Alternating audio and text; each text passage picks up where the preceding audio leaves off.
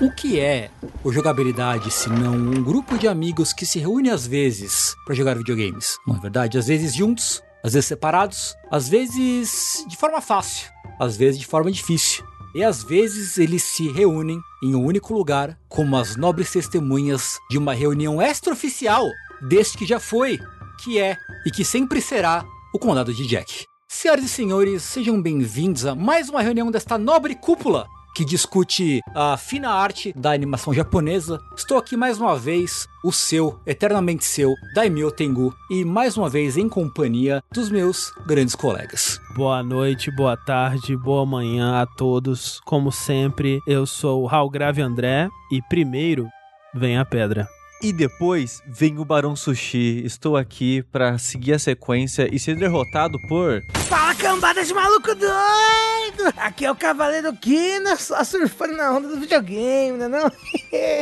Uau, uau. E estamos aqui mais uma vez atendendo a ela, a eternamente poderosa e vastamente sábia vontade do povo. Olha aí. Não é verdade? É verdade. Que depois da retomada triunfal do Condado de Jack, foi às ruas em júbilo, em uma única voz, com um único pedido que é: falem mais de Hunter x Hunter. Então, cá estamos nós, nessa edição extraoficial do Jack, que ainda não voltará em definitivo, pelo menos não por enquanto. Afinal de contas, agora que a gente chegou ao poder, a gente relaxou, né? Tipo, a gente tá Exato, curtindo a né? vida. A gente não tem mais aquela fome, É. aquela garra de outrora pra estar ali sempre, né? Eu mesmo engordei 145 quilos no braço. Só de músculo. Não, não, não, não. Osso. é, é osso. Falsificou. Vale lembrar então que se você está ouvindo esse podcast próximo do lançamento dele, quer dizer que o povo se fez ouvir não só no conceito, né, no tema, e sim também nos fundos. É verdade. Não é? É porque você, querido ouvinte, querido amigo, querido cidadão deste condado, contribuiu para que liberássemos essas nossas ponderações, essas nossas pensatas sobre a famosa e belíssima obra de Yoshihiro Togashi. Exato, porque esse podcast, ele é uma das metas do Jogability Day, que se você tá ouvindo próximo ao lançamento, está rolando nesse momento, né? Ou se você tá ouvindo nos dias adjacentes aí do lançamento, talvez ainda esteja rolando, talvez o Jogability Day nunca mais acabe. Uhum. Quem poderá dizer, o futuro a Deus pertence. Então, fica aí o convite pra você acessar lá o twitch.tv jogabilidade, ver o que, que a gente tá fazendo. Talvez a gente esteja fazendo degustação de água, talvez a gente esteja tacando fogo na casa, não sei. Ou gravando todo mundo dormir. É, mas assim, fica aqui de qualquer forma o nosso agradecimento ao patrocinador desse episódio, que é você, no caso. Olha só. Em potencial, né? Não sei se você contribui de fato, mas Mas só de considere. ouvir, André, e espalhar Porra, a palavra. É verdade. Mas dito isso, obrigado a você que também é já um consumado patrocinador, que não só trouxe esse programa à realidade, mas como traz o jogabilidade à realidade, ano após ano, todos os nossos podcasts e programas na Twitch. Muitíssimo obrigado. Muitíssimo obrigado. E nesse ano de incertezas e inseguranças aí né, com as mudanças da Twitch,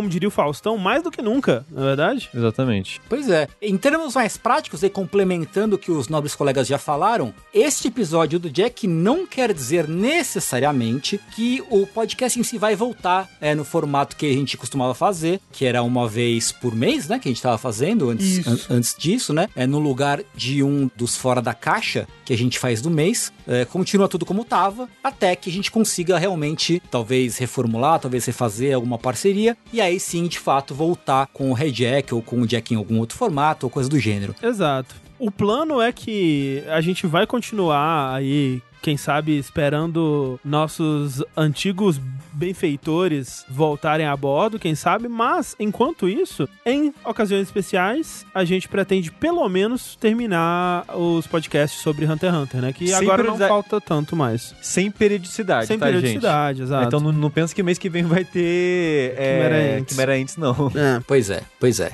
E por falar nele, a obra. Esse colosso da produção audiovisual que é Hunter x Hunter, né? A gente falou sobre ele em três episódios? Sim, três É rejects. Exato. Que loucura, né? De oito rejects, três foram sobre Hunter x Hunter, né? Quem que diria, loucura, né?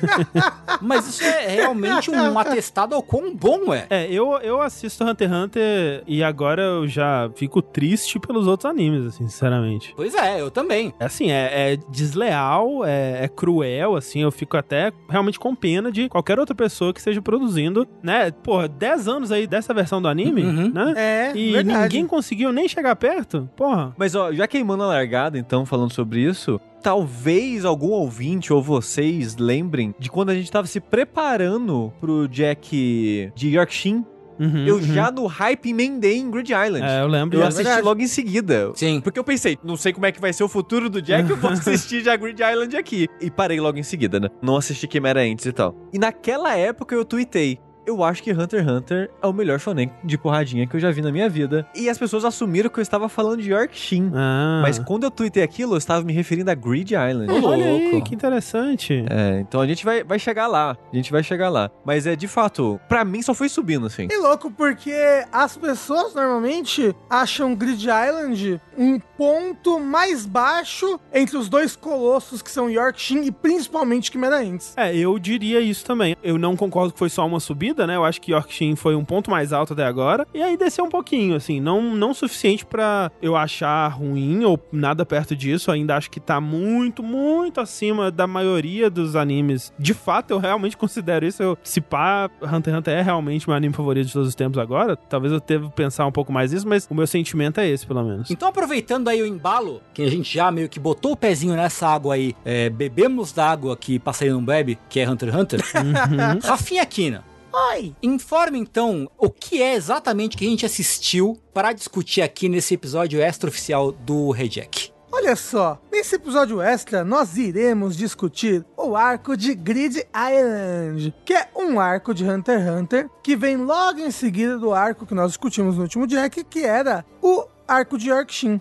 O arco de Grid Island, ele compreende no anime dos episódios 59 até o episódio 75. Mais uma vez, a gente assistiu o anime de 2011, né? Isso. Talvez a gente cite brevemente coisas do mangá, coisas do anime de 99, que agora seria os OVAs, né? Isso. Mas a, gente- a discussão principal aqui é sobre o anime de 2011. Isso. Sim, sim. Esse arco, ele foi adaptado no anime antigo, entre aspas, apenas nos OVAs, e ele, inclusive, ele é infame porque os OVAs não tinham muito budget, então ele é bem feio nos OVAs antigos. Ele é feio, tipo, ele é mal animado? É. Qual é que é, assim? Ele é meio PowerPoint, assim, Hum, sabe? sei. Ele é, ele é feinho. E ele é um arco que ele, tipo assim, eu sempre falo isso todos os Jacks, mas reitero que ele parece que é um outro anime, né? Hunter x Hunter, cada arco parece que é um anime novo, um novo gênero, né? Uhum. Quando esse arco tava sabe, no segundo, terceiro episódio, eu já tava puto. Eu tava puto porque é uma ideia que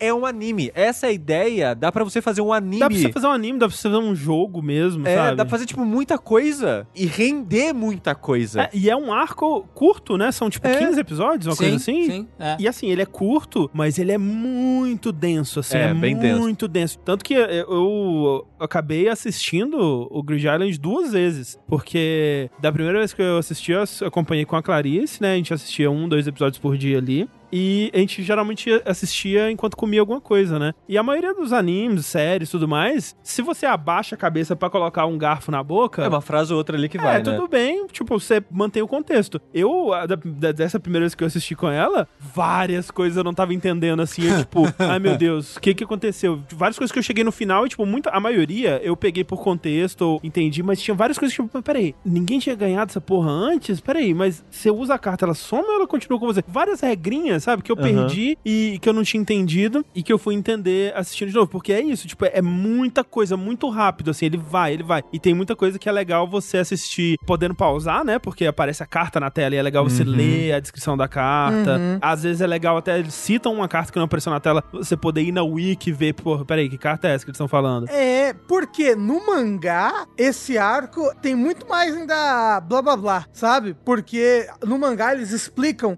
muito mais cartas e esmiuçam mais as regras, sabe, do jogo. Inclusive, todas as 100 cartas restritas, elas estão descritas. É, isso é impressionante. De fato, eu, eu fui descobrir isso vendo na Wiki depois, de fato, né? Todas as 100 são cartas únicas e com potenciais é, habilidades e coisas que poderiam ter sido usadas lá. Até as cartas de feitiço, né? Muitas nem, nem são usadas, né? Muitas nem aparecem e tal, e tá tudo lá descrito, pensado, né? Tipo, alguém poderia ter usado isso aqui pra uma estratégia, né? E tal. E o que eu comentei que eu fico puto é que, tipo, é uma ideia tão legal Uhum. e ele executa ela de uma maneira tão legal que parece um desperdício ele usar ela por tão pouco tempo, mas ao mesmo tempo ele usou o tempo que deveria. Sim. Mas daria pra fazer uma história muito maior. E a raiva vem de o Togashi, ele usa essas ideias assim como se elas fossem descartáveis, sabe? Tipo, Sim. não, eu tenho outra aqui. Não tem problema, não.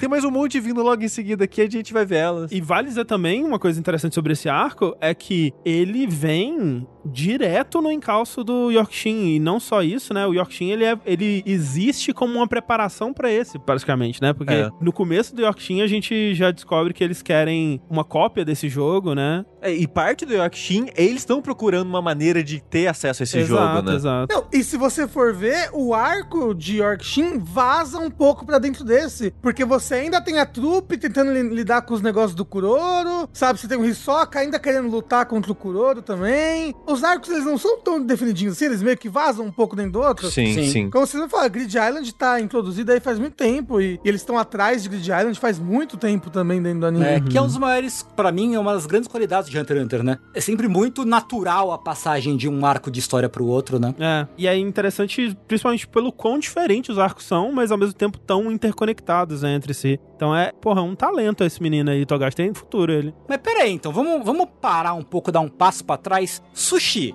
Oi. Mas que negócio é esse de carta, gridiar? Que negócio é esse? Assim, explica pra mim o bagulho é esse, É. por favor. Antes da gente começar a narrar os episódios e como eles foram parar em Grid Island, é, explicar rapidinho aqui a temática né, desse arco, que o arco vai se passar dentro desse jogo que eles estavam procurando tanto no arco anterior, que dá acesso a eles a Grid Island. Essa... Um jogo de videogame mesmo. É um né? jogo de videogame mesmo, exato. Um videogame mágico. É um jogo de PlayStation 1, né? É, quando eles Uhum. encontram o save na memory card, encontram um Sim. anel, e eles não sabem o que é, e a gente descobre nessa temporada que é tudo, tudo faz parte é desse jogo que eles vão participar, meio, meio que um VR, digamos assim, né? Depois a gente entra em detalhes, que eles vão pra essa ilha, e esse jogo é como se fosse um MMO, que tem vários jogadores jogando ao mesmo tempo, baseado em cartas. Uhum. Vocês podem usar suas habilidades físicas e lutar como hunters e tal, Pode até matar o amiguinho, né, se quiser. é, exato, mas a ideia do jogo é que ele seja jogado usando as cartas dele, né? E a meta do jogo é colecionar essas cartas. Uhum. Então o jogo ele tem 100 cartas listadas, como é que eles falam mesmo? Restritas. Restritas, exato,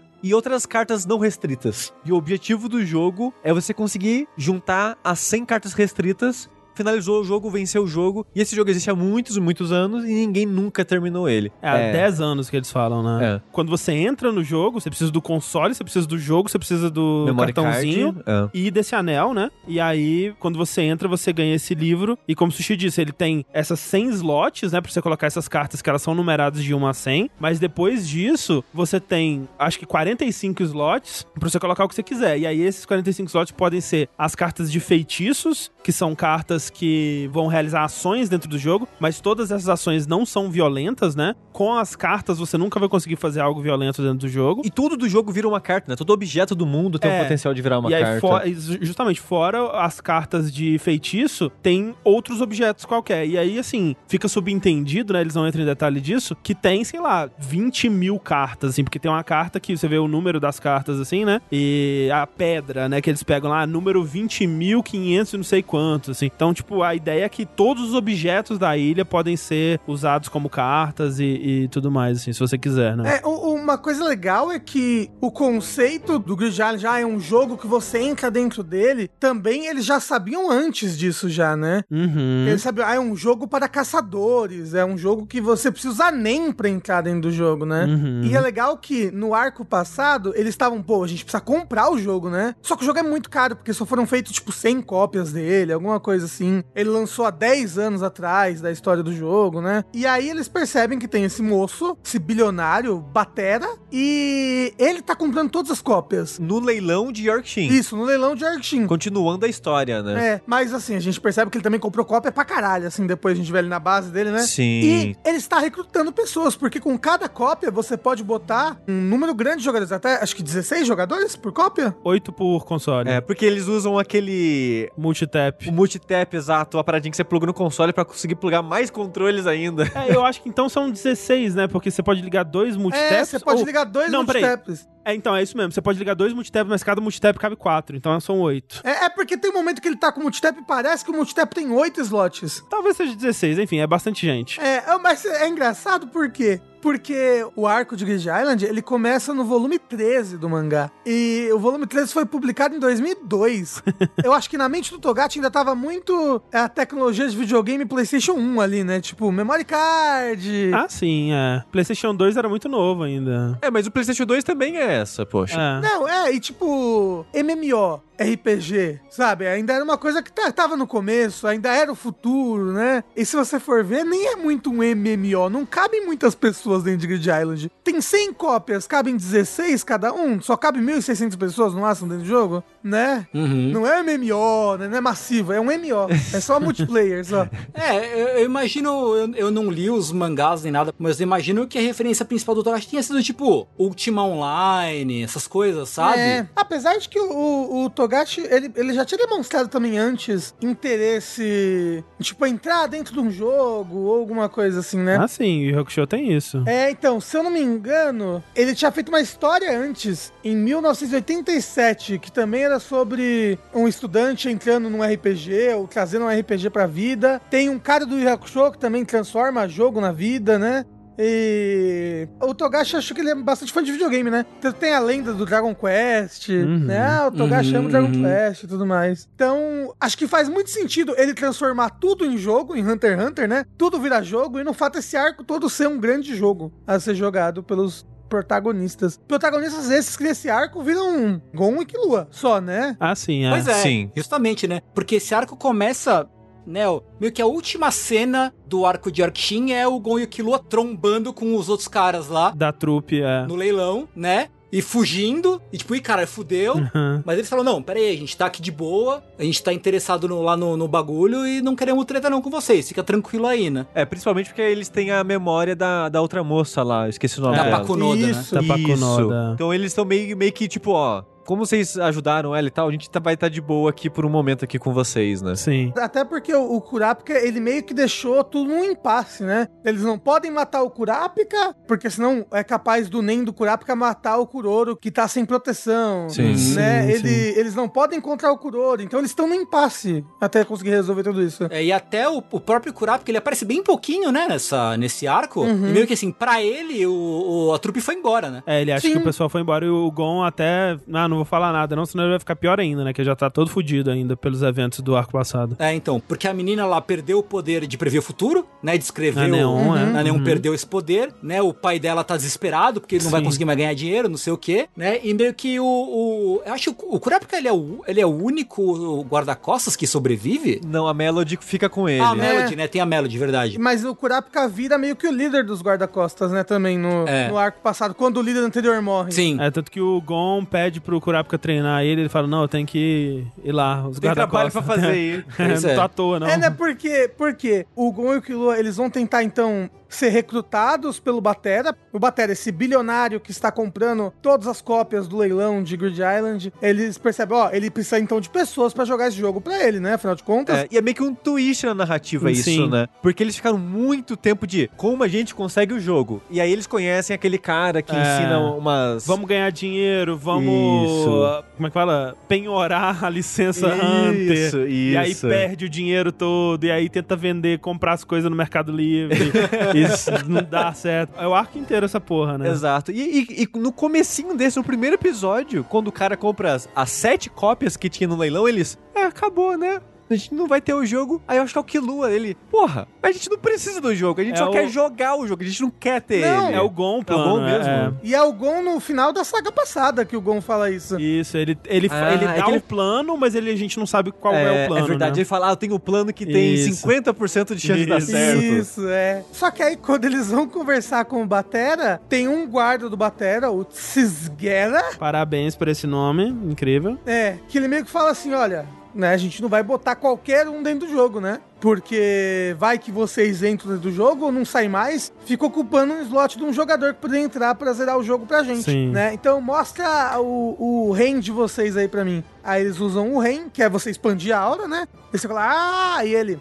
isso daí é um lixo, vocês são um bando de cocô. Aí, que é isso, filha da puta, maldito? Aí eles falam, ó, mas calma aí, daqui a três dias a gente vai ter o recrutamento de verdade, né? E basicamente eles têm tipo uns três dias pra desenvolver o reino deles. Só que o que o cara realmente queria era ver o Hatsu deles, né? Era ver o reino deles em ação. E aí, nesses três dias, que o Tengu falou, né? Que o, o Gon pede pro Kurapika treinar ele, o Kurapika fala não, né? O Gon meio que desenvolve uma técnica e o Killua também desenvolve uma técnica. É, é, eles batem um fio pro Wing, né? Isso. Pô, ô, dá a dica aí, dicas e truques aí, o macete. É, porque eles pensam, ah, pô, o Kurapika ficou maior forte quando ele desenvolveu as habilidades especiais dele, né? Tipo, essas maneiras criativas aí, únicas, que cada usuário de NEM vai ter de como usar as habilidades que são naturais pra ele, né? E aí eles começam a pensar que tipo de habilidade que eles querem ter, né? E aí o Killua, ele imediatamente vai pra parada da eletricidade, né? Que é uma energia que ele tem muita familiaridade por causa das torturas da família dele. É porque uma das condições que eles falam pra você desenvolver essas habilidades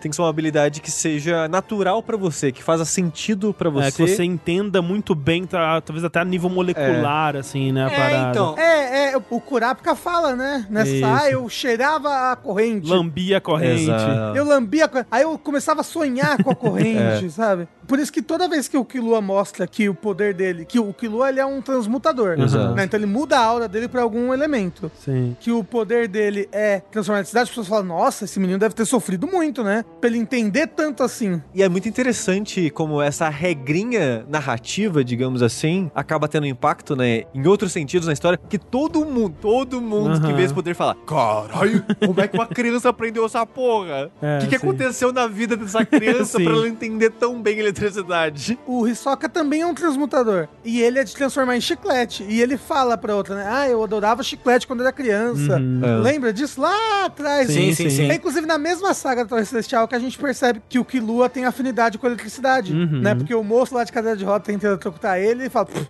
isso daqui não é nada, eu tô acostumada a ser eletrocutado com eletricidade desde criança. É verdade, é foreshadowing, é, É, verdade. é. Caralho, É, olha aí. Caralho, Togashi, né, bicho? Loucura. Só queria comentar que eu achei engraçado que o durante o leilão, enquanto eles ainda estão meio que tentando comprar alguma coisa ali, né?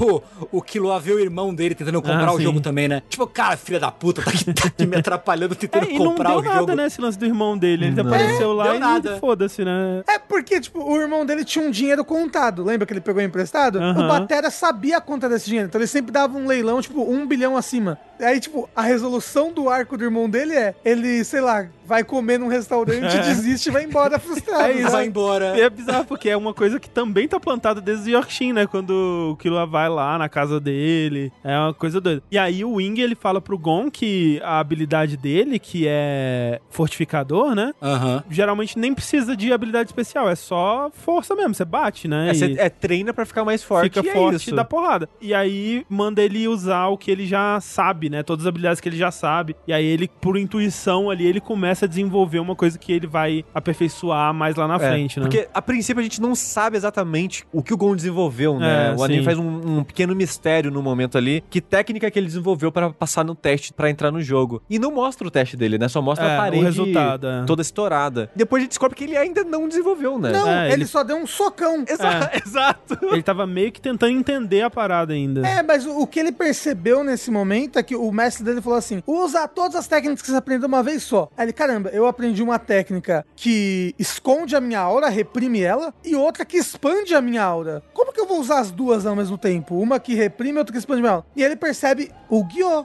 Que ele usa no olho, que ele reprime a aura no resto do corpo pra focar no olho- no- só no olho dele. E aí ele faz isso com a mão, né? Ele reprime a aura no resto do corpo pra focar só na mão. E enquanto isso, o Killua consegue transformar a aura em eletricidade. Em três dias, parabéns. É. Isso. Eu Até reclamei um pouco disso quando a gente conversou sobre o arco da Torre do Céu lá. Me incomodou um pouco ter sido fácil pra eles ter desenvolvido as paradas. Mas eu achei que nessa foi, pra mim, eu comprei mais, assim. Tipo, ok, eles são crianças que são inteligentes pra caralho, eles têm essas afinidades e ok, eu, eu entendo, pra mim, eu, eu, eu compro que eles conseguiram desenvolver essas paradas, sabe? E mesmo assim, eles ainda são muito fracos. Eles são, pois é. Até o final desse arco, eles ainda são fracos. O Gon praticamente não tem chance contra o moço lá no final, sabe? É, Uhum. E isso me incomoda um pouco, sabia? É uma- é uma das coisas de Hunter x Hunter que ainda me fica meio. "Ah", Porque cada arco, eles dão um salto que faz parecer que o eles do começo da história era uma formiga. Só que ele constantemente faz esse sentimento, assim, sabe? É que por enquanto tá fazendo sentido pra mim, porque os lugares que eles estão indo pra encontrar essas pessoas fazem sentido. Que, tipo, é diferente pra mim, por exemplo, ah, tipo, a- o Freeza é o, é o cara mais forte do universo. Aí, ops, tinha na Terra um cara que era mais forte que o Freeza. Quem diria, na verdade?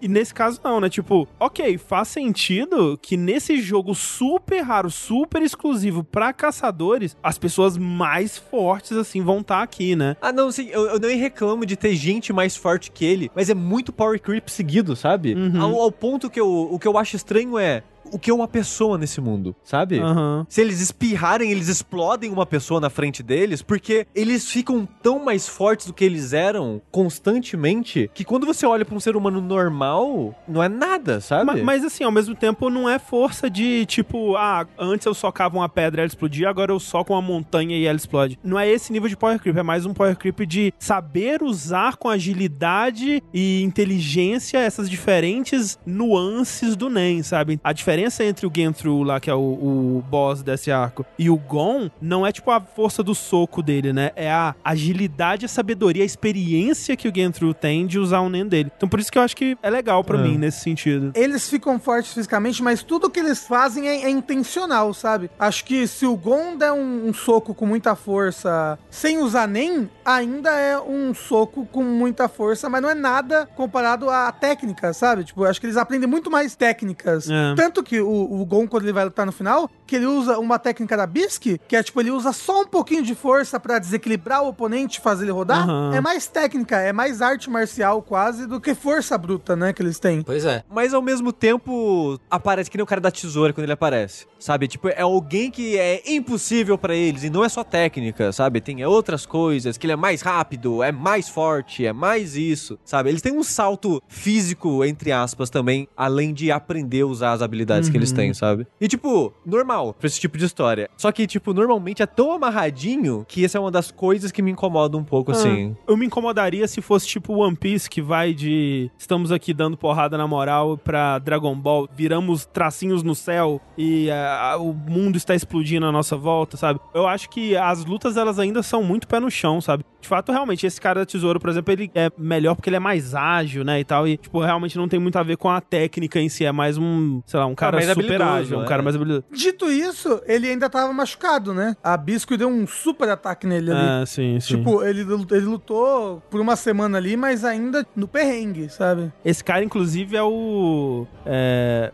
Não, filho, nós temos o Hisoka em casa. O Hisoka em casa. Isso. É tipo isso, né?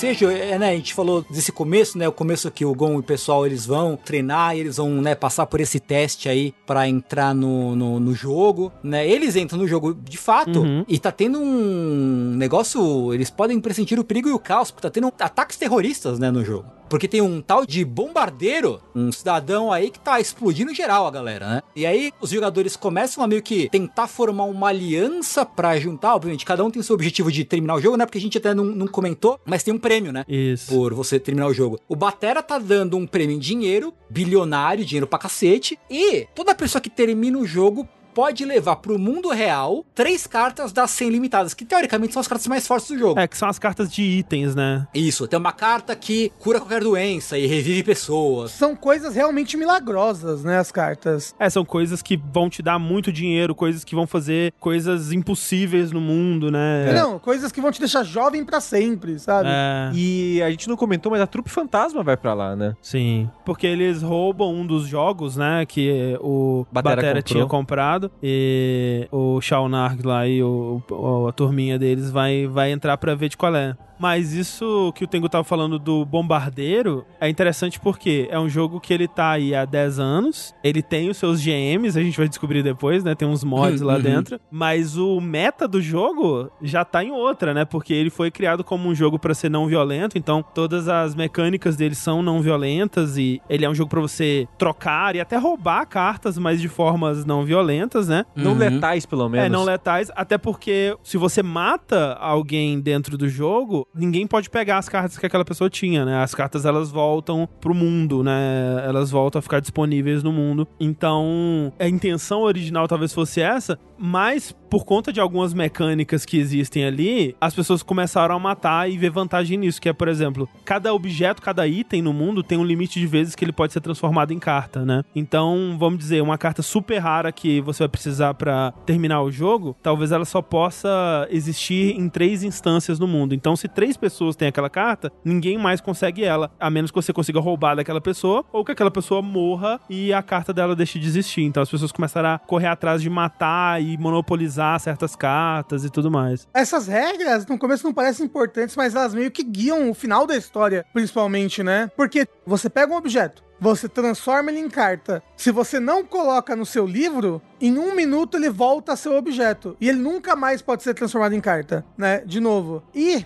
você e tem esse limite de transformações, né? Por exemplo, o Sushi pegou uma espada dentro do jogo, a espada do arco-íris roxo. Aí ele tem que transformar e eita, não dá. Aí ele descobre, tipo, essa espada só pode ser transformada três vezes em carta. Então, se três pessoas já têm a carta da espada do arco-íris roxo, ou eles matam essa pessoa, né, e faz a, a carta dele desaparecer, aí você pode transformar a sua espada numa carta, ou eles fazem a pessoa utilizar aquela carta, né? Porque as cartas têm uso também, né? Sim. Então, tipo, a pessoa transforma a carta num item e usa o item. Sim, sim, sim. Então o que tá acontecendo é que esse tal desse bombardeiro aí, que é um assassino, tá matando a galera pra liberar as cartas e poder terminar o jogo, né? Porque ele, né, ele tem o objetivo dele ali. É, tipo, a gente não sabe por quê, né, no começo. É. Sabe, tipo, é, ele está matando. Porque o André falou que tá tendo um meta dentro do jogo diferente. É porque muitas pessoas também, elas odeiam o jogo, né? Elas estão de saco cheio do jogo. Uhum. O- elas estão há 5, 10 anos presas dentro do jogo. É porque você não pode sair com facilidade, né? Porque assim, pra sair você ou precisa de uma carta específica que Uhum. é rara, né? Assim, ou razoavelmente rara. Não é todo mundo que tem habilidade pra conseguir essa carta. Ou você pode pegar um barco, mas pra pegar o barco você também precisa fazer uma quest que você precisa derrotar um cara que também nem todo mundo consegue. Então tem gente que, putz, queria sair, velho, mas não consigo, sabe? É. Então as pessoas Uhum. só querem ir embora. Tem gente que desistiu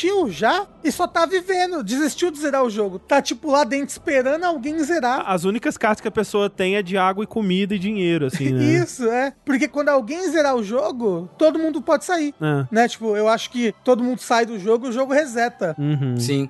É, ou seja, é bem tipo um, um pensamento pré-MMORPG isso daí, né? Tipo, é um jogo. É um jogo. Um jogo de videogame você não zera o jogo. Você entendeu? zera, Sempre vai ter fim, né? E aí, por conta disso tudo, uma coisa que tá acontecendo são essas grandes alianças, né? E a gente vê o Gon e o Killua sendo convidados pra uma aliança, né? Que tem uma galera aí que vai estar envolvida nos grandes eventos desse arco aí. E a ideia deles é não ser violento, não matar ninguém, mas monopolizar as cartas de feitiços, né? Que são as cartas de ações que você pode fazer. Porque se eles tiverem todas as cartas de feitiço, ninguém pode roubar as cartas deles e eles têm eles conseguem com facilidade roubar a carta das pessoas, porque se alguém chega pra você e usa uma carta pra roubar uma carta sua, você tem que usar uma carta de feitiço pra se defender, né, Pra fugir ou pra fazer alguma coisa ali pra se defender, pra bloquear aquela carta. E se você não tiver carta de feitiço, você não consegue e só roubam a sua carta. E tem uma carta que ela nasce quando você funde todas as cartas de feitiço também. Sim, que é o Alento do Arcanjo. Isso. Sim, sim, sim. E aí esse grupo quer monopolizar principalmente essa, né? Que é uma carta muito, muito difícil de conseguir, né? Sim, sim. E aí, nessa turminha aí da aliança, né? Que a gente conhece a melhor personagem do, desse arco, que é a Bisque. A Bisque, que boneca incrível. A Biscuit Kruger, que eu fiquei muito triste porque tinha que chamar de Biscuit Kruger, não é Bisque não, porra. Biscuit Fiquei Kruger. triste quando pararam de chamar ela de Biscuit Kruger. É legal porque a gente já tinha visto ela antes, ela na fila pra fazer o exame pra entrar no jogo. Inclusive, na, na fila do exame a gente conhece um cara que ele é todo malandrilson, assim. Ele fica discutindo com o Kilo assim: ah, quem entrou na fila primeiro e quem foi por último é quem vai passar. Porque as pessoas que foram no meio, elas elas não sabem, que blá blá blá. Fica aquele papinho psicológico de anime, né? Aham. É o Purrat. Personagem de Kaiji em Hunter x Hunter. É, morreu. Morreu horrivelmente, assim, inclusive. E esse cara tá lá, né, também nesse grupo, e a Biscuit tá lá. Só que o Gon e o ao ouvirem isso, principalmente ouvirem as pessoas falando mal do jogo, o Gon fica puto, né? Ele fala, não vou fazer parte do grupo de vocês, não. Pau no cu de vocês e vai embora. Falando mal do jogo do meu É. pai, porque ele já sabe, né? É, esse- exa- exato, tem um detalhe que a gente pulou breve, que assim que você vai logar no jogo, você vai fazer a conta no jogo, você aparece meio que numa sala neutra, digamos assim, como uma recepcionista. É o tutorial. É o tutorial, é. E lá, quando ele vai registrar o anel dele e as paradas, tinha uma mensagem do pai dele pra ele. Que esse era a única coisa que tinha no memory card dele, na verdade, né? Porque É. a gente pensou, não, vai ter um, um jogo salvo aqui do pai dele, já com várias coisas e tudo mais. E quando ele entra, de fato, o fichariozinho dele não tem nada, ele não tem nenhuma vantagem, nenhum não começa mais avançado que nada, assim. A única coisa que tinha era essa mensagem, né? É. Que é o pai dele falando: E aí, filhão? Vai Opa, lá, filhão! Vai, filhão! E é tipo isso, porque ele só fala: Ou, esse jogo aqui foi um jogo que eu fiz com uns amigos meus, joga essa porra aí. É, se diverte, se diverte. É, e ele fala assim, ó, se você tá procurando alguma pista sobre mim aqui, se deu mal, porque não tem, eu só queria que você viesse aqui curtir a vida. Aproveita aí, show, valeu. Olha o É. jogo indie do pai aqui, filho. Papai fez jogo na Unity, filho.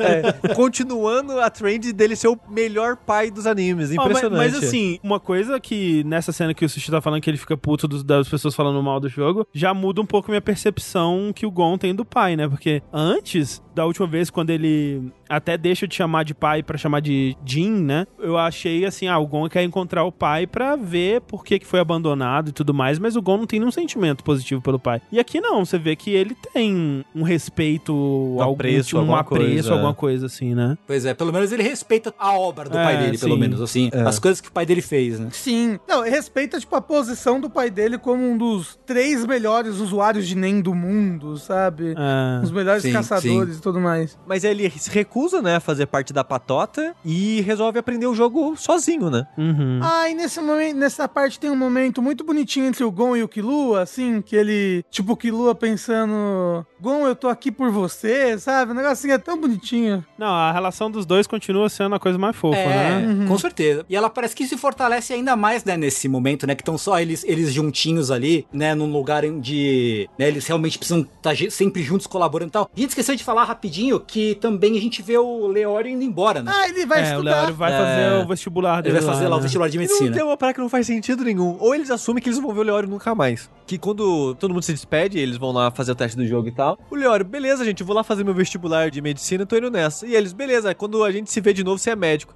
Não é assim que o vestibular funciona, Não, meu querido. não, mas aí o Leório fala: vocês só vão me ver daqui a quatro anos? Ele fala pra eles, né? Sim. Vai ver que é isso. É, mas tipo, eu acho que eles já imaginam que eles vão ficar um tempão lá. Eles meio que não vão entrar e não tem hora pra voltar, né? Sim, sim, Eu sim. acho que é a impressão que dá, pelo Eu menos. acho, eu acho, eu tenho quase certeza que eles ficam um ano em Grid Island. Eles ficam bastante tempo, bastante tempo. é. Bastante tempo mesmo. Eu acho que em termos de tempo, talvez é o arco mais longo. E assim, uma coisa que o Sushi falou que me lembrou de um detalhe que eu gosto desse arco é como que eles fazem a exposição. Porque assim, tem muita exposição pra ser feita, né? Muita regra, muito detalhe, muita coisinha. Mas tem esse tutorial no começo, né? Que é um- alguém falando, cuspindo as regras pro Gon. E acho até engraçado que o Gon mesmo, ele reage como alguém num jogo quando isso acontece, né? Que ele já fica meio, ai, tem mais coisa, calma aí, minha mente não tá aguentando, não tô dando conta de tanta informação. É, é eu tentando ensinar board game pro Não, André. total, isso, total. E, e aí, né, ele vai pro jogo, e aí no jogo tem muitos momentos de conversa sobre regras, mas são pessoas conversando sobre as regras, sabe? Tipo, não é aquela exposição forçada onde dois personagens estão falando de coisas óbvias pro espectador, né, e não pros personagens. É muito deles, ah, como é que isso aqui funciona? Mas se a gente fizer isso? Se a gente fizer aquilo, o que que acontece, né? Tipo, quando eles entram, né, aparece um caçador de novato ali, joga uma magia pra acompanhar o Killua pra saber sempre que ele tiver uma carta, né, pra você saber o que que ele tem ali pra poder roubar depois. Na verdade, ele lança a magia do, no Killua de sempre saber onde o Killua está. Isso, isso. É o GPS, Uhum. né? É, o GPS. É. E aí eles ficam preocupadíssimos, tipo, o que que é essa magia? Será que vai me matar? Até porque eles veem a pessoa explodindo na praça e eles não fazem ideia. É, Se exato. foi essa magia que botaram no Killua, que porra é essa? E aí essa aliança, ela promete, fala, não, se vocês entrarem pra nossa aliança, a gente gente cuida disso pra você, tá tranquilo. E você vai descobrir depois que o que eles fazem é dar uma carta de tirar a pessoa do jogo, a pessoa vai pro mundo real, fica um tempinho lá e volta. Porque quando você sai do jogo, dá meio que um reset, né? Tipo, você perde todas as cartas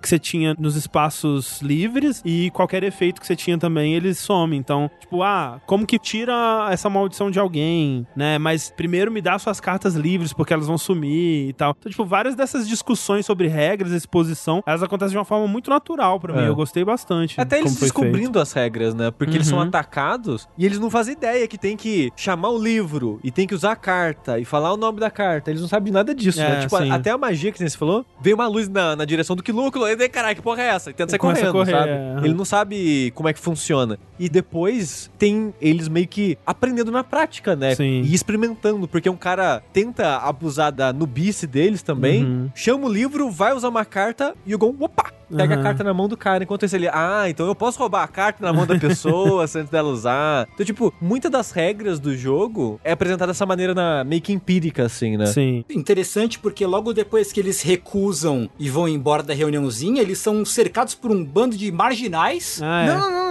Eles saem da reuniãozinha, decidem, eles participam de um campeonato de Joaquim Pô. Ah, é que eles ganham um item. Eles ganham a primeira carta deles, a primeira carta de espaço fixo, né? É. Exato, exato. Verdade, verdade. Inclusive, o Gon também só entra no jogo primeiro do que todo mundo da fila, porque ele também ganha um campeonatozinho de Joaquim Pô. E olha só, quem ensina Joaquim Pô pro Gon é o Leório, lá atrás no Exame Hunter, assim, que explica as regras e a psicologia por trás de Joaquim Pô e tudo mais. Caralho, será que tava de... a ideia era desde o começo que fosse isso? Não é possível. Com certeza, pra mim é, é canônico já. É, pra mim também. Agora é canônica, agora é canônica. Mas aí tem o que acontece. É, mas é justamente, eles estão, né, eles conseguem a primeira carta, estão mal felizes, e aí eles veem que a realidade é bruta. Porque um, um cara aparece, eles são cercados, e mesmo eles sendo lutadores decentes, né, eles não são fracos no contexto geral aí, pelo menos, pelo que a gente tinha visto até então, roubam as cartas deles. É que são muitas pessoas e lembrando, né? Todo mundo aí é nível Hunter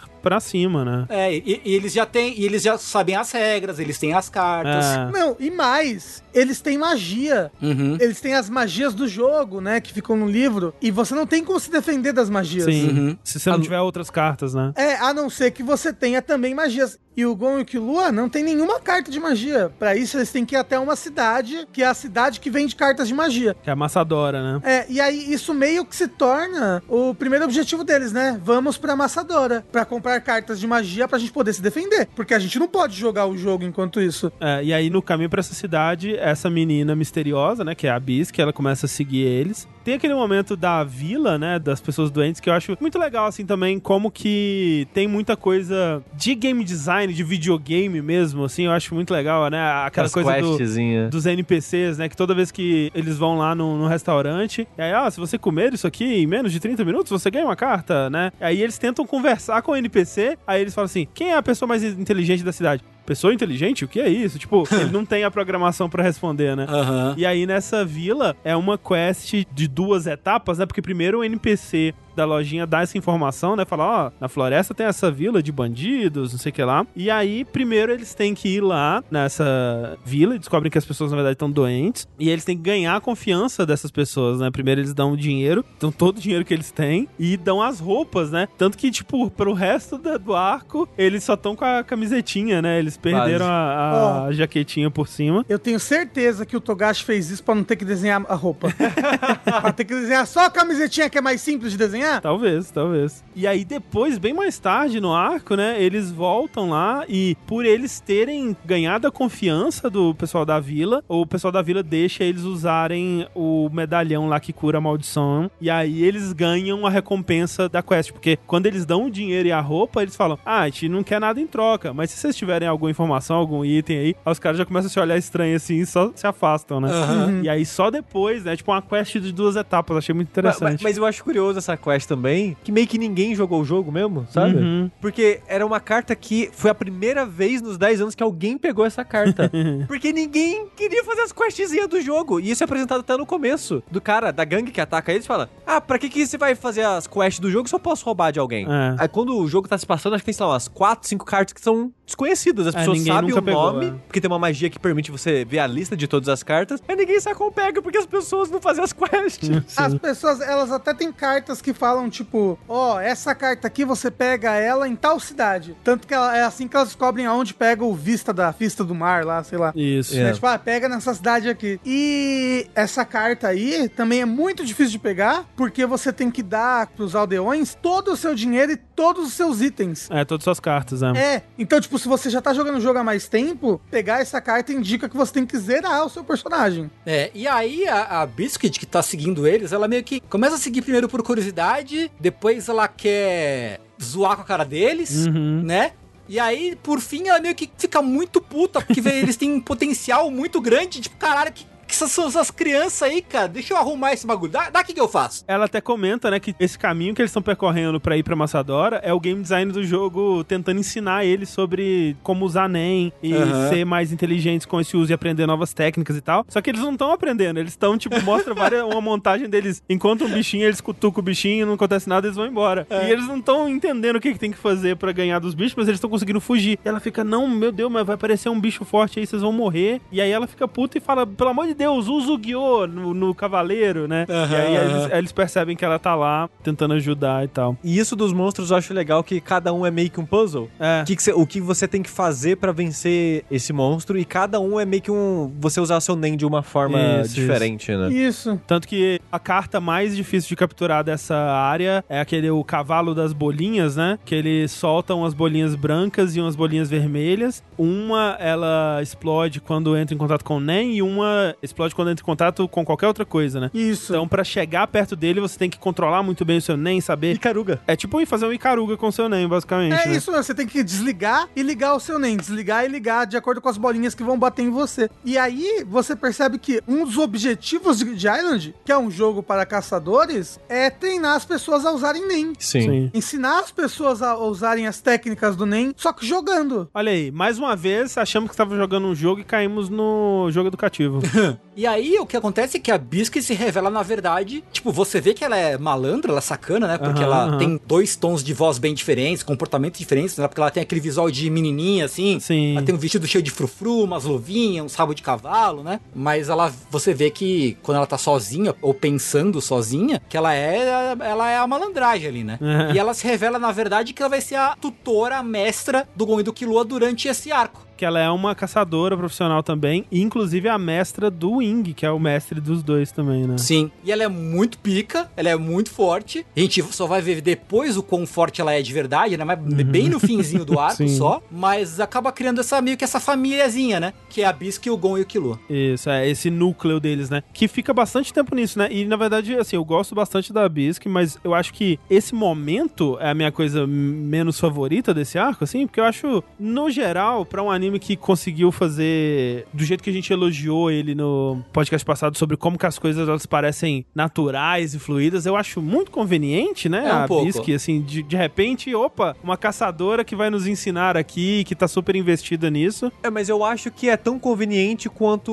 os dois personagens serem os protagonistas gênios que aprendem tudo em três dias, sabe? É, é- é tão conveniente quanto o Hisoka está em Grid Island também. Uou, que loucura. Ah, então, eu não, eu É. não acho. O, o Hisoka está em Grid Island faz sentido com o que foi estabelecido antes, né? É, Porque eu acho que ele sim. entende a charada do Crollo de ir pra o leste, e ele entende antes de todo mundo, ah, ok, é Grid Island, provavelmente, então eu vou pra lá. É. Então, pra mim, isso faz sentido. Na verdade, não. O que acontece é, o Kuroro vai pro leste, encontra Grid Island e não consegue entrar. O Kuroro e o Hisoka se encontram. Ah, então você tá me dando spoiler, não sei disso não, ainda. não, eles falam isso. O Hisoka fala isso, mas não dá pra saber se ele tá falando verdade. Porque ele conta duas histórias. Não. É, ele conta duas histórias e a Bisque fica falando, ah, tipo, que até ela, ela tem aquela coisa de, ó, eles têm dois tipos de mentirosos, né? Aham. Tem o cara que mente, eu esqueci exatamente o que que ela... É, é- é a pessoa que mente por necessidade e a pessoa que mente porque quer mentir, entendeu? Que é o Hisoka. Sim. Pois é, pois Mas é. não, eu tô contando o que o Hisoka fala. O Hisoka Não, fala ele fala duas coisas, Rafa, e agora você É. me deu a confirmação Não. de qual que é a verdadeira. Não, porque eu não sei, eu só sei a versão que o Hisoka fala. Aham, sei. Que, ou não, mas o que que ele fala quando, ele- quando a trupe encontra ele dentro do jogo, blá blá blá. Porque ele bota o nome dele de Kuroro Lucifer dentro do jogo, né? Sim. Que ele fala que o, o Kuroro Lucifer foi pro leste, encontrou Grid Island, foi repelido de lá. E precisa de nem pra entrar no jogo. O Kuroro não pode entrar no jogo. Então ele e o Hisoka, né? Porque o Hisoka tá atrás do Kuroro, eles combinam pro Hisoka entrar dentro do jogo e achar, seja lá quem era pro Kuroro achar lá dentro. Sim, e aí pro grupo do Gon ele fala que tá procurando o Kurolo. Então, são duas histórias aí, não sabemos qual é a verdade. Mas nesse momento, a gente já sabe que é meio que mentira essa história, né? Não necessariamente. É.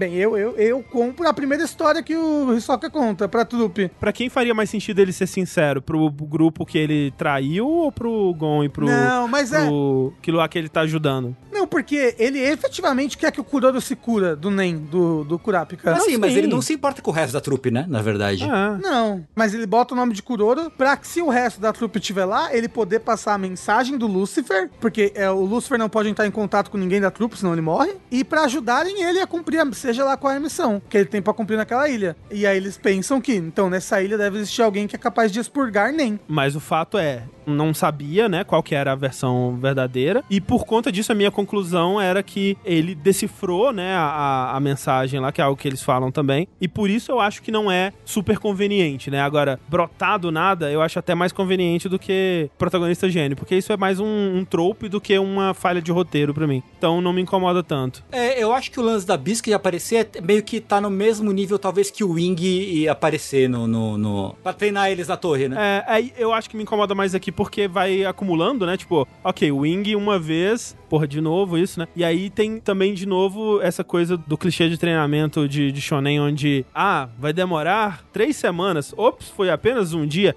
Tipo, várias vezes em seguida, né? Nesse treinamento. Me incomoda um pouco. E também eu acho que o, o que mais me incomoda, na verdade, nessa parte é o fato de que fica um bom tempo sem um objetivo maior pra eles, né? Tipo, eles falam, ah, vamos passar uns meses aqui treinando e meio que não tem nada em jogo pro núcleo deles. É claro que em volta vai desenvolvendo outros núcleos e as coisas vão caminhando aos poucos, né? É, não vira um slice of life, sabe? Não, é. Não, é porque o que, acontece, na verdade, pra eles precisarem, né? Porque eles literalmente passam meses treinando com a Biscuit dentro do jogo, né? Isso. Por que isso? Nesse meio tempo, a aliança de brotherzinhos lá que quer lutar contra o bombardeiro, meio que todo mundo morre. Por quê? Sim. Porque o bombardeiro tava infiltrado no grupo o tempo todo e ele começa a matar geral. Sim. Né? Na verdade, ele mata algumas pessoas. Ele fala: Ó, ele tem o poder tanto de explodir a pessoa tocando nela, quanto de plantar uma bomba na pessoa. Ele é o cara azul do Yu Hakusho, basicamente. Fica aí. Ah, o cara azul, não é verdade? Verdade, fato, fato, tem isso aí. E ele fala, ó, seguinte, eu quero acabar o jogo. E eu quero que vocês me deem as cartas de vocês, nas condições tal e tal e tal. Eu plantei bomba em todo mundo e eu só vou destravar. Eu tenho aqui uma técnica secreta que vai desarmar todas as bombas. Mas eu só uso ela se vocês me derem o que eu quero, né? É basicamente isso. E aí, olha só que legal, volta pro que eu tava falando da exposição bem feita, né? Porque esse cara, ele tem esse poder que é muito forte, né? Mas. Como estabelecido no arco passado, né, para essas habilidades super absurdas, específicas, roubadas funcionarem, você tem que fazer uma condição negativa, né, para você. Uhum. E a condição negativa pra ele é que ele precisa explicar o que é a habilidade dele e dar pras pessoas um meio de desativarem, né? Então ele tem que contar pras pessoas, olha, pra se desativar você tem que encostar em mim e falar, peguei o bombardeiro, Uhum. e eu vou contar pra vocês como que minha habilidade funciona, que é encostando em você e falando bombardeiro, de alguma forma, né? Aí mostra vários flashbacks das pessoas, tipo, ah, ele encosta no seu ombro e fala, cuidado com o bombardeiro, né? E aí, É. tipo, plantou, né? Ele encostou nas costas do pessoal. Oi, o bombardeiro, hein, caralho. bombardeiro, hein? Ah, o bombardeiro. E é legal que a, a bomba das pessoas tá sempre assim, tipo, ombro, costas, É. sabe? Sempre um lugar que ele foi encostando. Foi, Aí tem aquele cara que tinha uma bomba no pinto, né? Então, opa. É o caminhão É o do carro do leite. leite. Isso. E é um cara muito inconveniente, né? Ele chega encostando nas pessoas. né? Sim. Mas é louco que ele tá dentro do jogo faz cinco anos. Uhum. Então, tipo, faz bastante tempo que ele tá fazendo esse negócio aí. Ele encostou em todo mundo, filho da puta. O cara manjou a rola geral ali. Manjou geral. E tem isso, né? Então, o que acontece é que o bombardeiro tá matando a galera, ele tem dois comparsas, né? Dois cúmplices Sim. no jogo, que estão fora e vão poder entrar, porque ele quer trazer esses caras pra dentro. E aí a Bisque fala, mano, vocês não vão conseguir bater com esse cara. Fala pro Gon e pro Kulilna, vocês não vão conseguir, ele é muito mais forte que vocês. Não, isso daí é muito depois. É muito depois? É, nossa, muito. É mais pro final, é mais pro É, final. o Gon e o Killua nem sabem do que tá acontecendo ainda, É. né, nesse É pedaço. verdade, é Ô, verdade. você tava falando que você não gosta de treinamento? Eu gosto pra caralho de treinamento shonen. Nossa, eu adoro aquela parte da bisca botando eles pra cavar pedra. Nossa, eu- essa, é- é- esse pedaço aí eu tava assim, hum, esse arco vai ser, não vai ser bom não, né? Porra, não, eu adoro. Aí eles, caralho, se a gente botar o NEM na pá, caralho, olha como tá parecendo pudim essa porra. E aí agora vocês vão dormir segurando a pedra. Eu gosto demais. Nossa, eu não sei quantos episódios duram o treinamento, tipo treinamento Ah, igual é o Rafa tá pouco. falando É agora. pouco, é uns dois no É, máximo. mas pra mim passou, tipo, rapidinho isso, e pra mim foi melhor do que a torre. Nessa É. parte, sabe? Uhum. A torre ainda é a parte baixa do, jo do, do jogo, do anime pra mim ainda. É, eu prefiro sabe? Grid Island que a torre, mas o treinamento da torre eu achei mais legal. É, eu, eu, eu me diverti com o treinamento justamente pelo que vocês falaram. Ah, tipo, você vai descobrindo pequenas aplicaçõezinhas diferentes dos poderes. Tipo, ah, É, isso é ah, legal. que legal, olha só, olha só que É. bacana, tem isso aqui, tem isso aqui, tem isso aqui. Inclusive, tem quatro coisas que explica nessa parte que ficam importantes pras lutas, né? A partir desse momento. Que é o Shu, que é você envolver alguma coisa externa do seu corpo com NEM. Que é isso que você tava falando da pá, né? Que eles descobrem É. sozinhos É, e tal. E assim que o Hisoka arremessa cartas, né? É, então, é algo que a gente já tem faz muito tempo, né? O mestre deles faz isso numa folha de papel e tudo mais. Aquele cara do peão também era É. assim. Tem o Ko, que é focar toda a aura do seu corpo numa parte só e deixar o resto desprotegido, que é o mesmo do Gyo. Aqui, Gyo normalmente eles falam pro olho, mas é praticamente a mesma coisa. Que é o que o Gon aprendeu também por intuição lá, que ele tava começando a aprender, né? Isso. E aí tem os dois, que é o Togashi fazendo referência a Street Fighter, obviamente, que é o Ken e o Ryu, Né? né? Dá um Shoryuken de fogo. Isso. Isso. O Ken é a mistura, eles falam, do Ten com o Ren. Ten é fazer um manto no seu corpo e Ren é gerar aura. Então é basicamente você fazer um manto muito forte no seu corpo, né? É você fazer um puta manto de aura no seu corpo. Que é pra você usar de forma defensiva, né? É. Ah, Rafael, aproveitando esse momento, eu queria dizer que não decorei nenhum desses termos. É muito termo. E Decorei é nenhum. tudo uma sílabazinha parecido, né? Muito difícil de lembrar. É, eu não consigo, gente. É quase usar o abecedário inteiro pra criar golpe. É, Então. eu não, não consigo. Eu acho que das duas primeiras vezes que eu vi Hunter x Hunter, eu também não devo ter pego, mas agora que é a quarta tipo, vez que eu tô É, vendo o anime, a- é, aí realmente fica mais fácil, É né? uma pouco mais fácil. e aí tem o Ryu, que é tipo um fine tuning do Ken, né? Que você expande muito a sua aura, envolve o seu corpo com muita aura, só que aí você faz uma, uma tunagem ali. Você bota 70% da aura na mão e 30% no corpo. Então você não deixa nada desprotegido, mas ao mesmo tempo aumenta a potência de alguma parte do seu corpo que você queira usar ou pra atacar ou pra defender. Eu gosto do quiz relâmpago que a Bisque faz com eles, que é levantar o dedo e mostrar o número. Isso, é. E aí quem responder mais devagar tem que pagar 500 flexões, sei lá. Sim, Isso. isso. eu acho bem divertido também. O que é impossível, porque um ser humano nunca consegue fazer mais que três flexões, a gente sabe disso. Exato. E é isso que eu ia comentar, Tengu, dessa brincadeira do dedo. Eu acho que tem coisas pra deixar divertido esses momentos do treinamento, sabe? a Uhum, interação dos uhum. personagens, deixar a montagem do treinamento divertida de assistir, sabe? Sim, é, eu, eu não desgosto. Só acho que eu, talvez eu tava com um hype muito, alto, muito alto depois do Yorkshin. Aí Mas deu, como uma- assim virou um anime normal aqui? deu uma caidinha assim.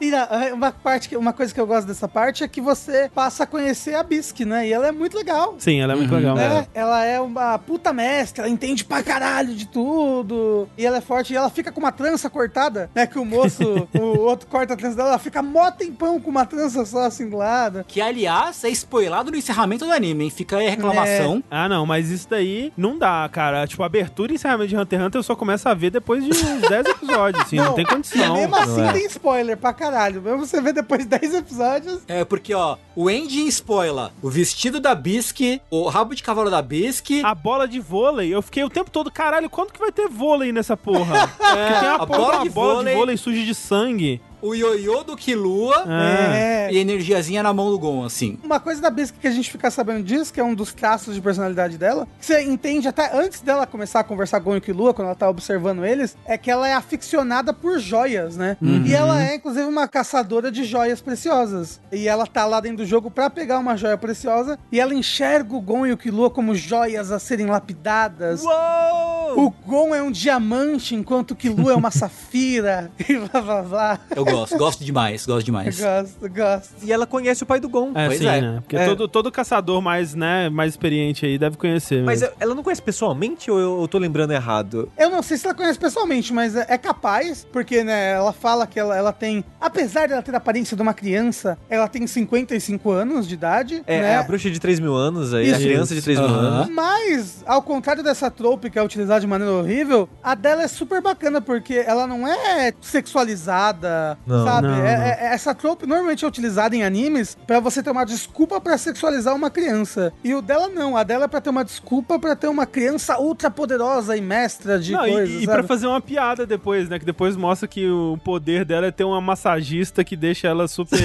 jovem Isso. e rejuvenescida e valeu. Todo mundo fica mó decepcionado, né? Ei, caralho, qual é que é o seu poder, né? O seu nego que quer. Não, não, eu invoco uma esteticista aqui, ela arruma o meu cabelo. E outra Isso. coisa que o final spoiler, né? Porque fica o É. tempo todo lá uma mulher de rosa, assim, É, mexendo no cabelo sim. dela. Eu, que porra é essa? Quem é essa personagem? Mas o interessante é que, se eu não me engano, ninguém vê ela lutando, né? E ela só luta É. porque ela tava sozinha. Sozinha, é. Porque Isso, isso. esse poder só é assim porque ela não gosta da, da aparência normal dela quando ela usa o poder dela. Isso, isso. Que ela fica, tipo, bombadaça. Ela vira o Toguro, é. É. Porque ela é muito forte. Ela é muito forte. É. Tanto que o moço que ela luta era pro moço ter morrido. Ele ia morrer. Sim. Né? Por isso que o moço fala, ah, cura o meu amigo, pelo amor de Deus. Uma coisa também que acontece no meio do caminho aí, que é meio que um interlúdio no meio da história, é que o Killua sai do jogo Nossa. pra fazer o teste de Hunter. Eu, Isso é isso, muito muito bom. isso eu achei muito legal. Eu confesso que Eu quando isso aconteceu, legal. eu falei, cara, isso é muito legal.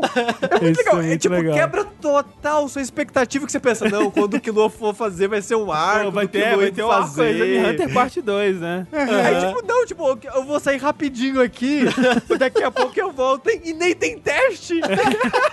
tipo, naquela sala lá, né, que tá todo mundo junto, no, que nem no primeiro Exame Hunter, o gordinho passa lá com o suco é, batizado e tal. Não, Ali não, não. o Kilo abate todo mundo e ganha. E, E, e o carinha tá lá, o Zé Pele tá lá. Tá. ele é tava lá, verdade. inclusive, quando o Killua desmaia, ele fala, ô, desculpa aí, tio.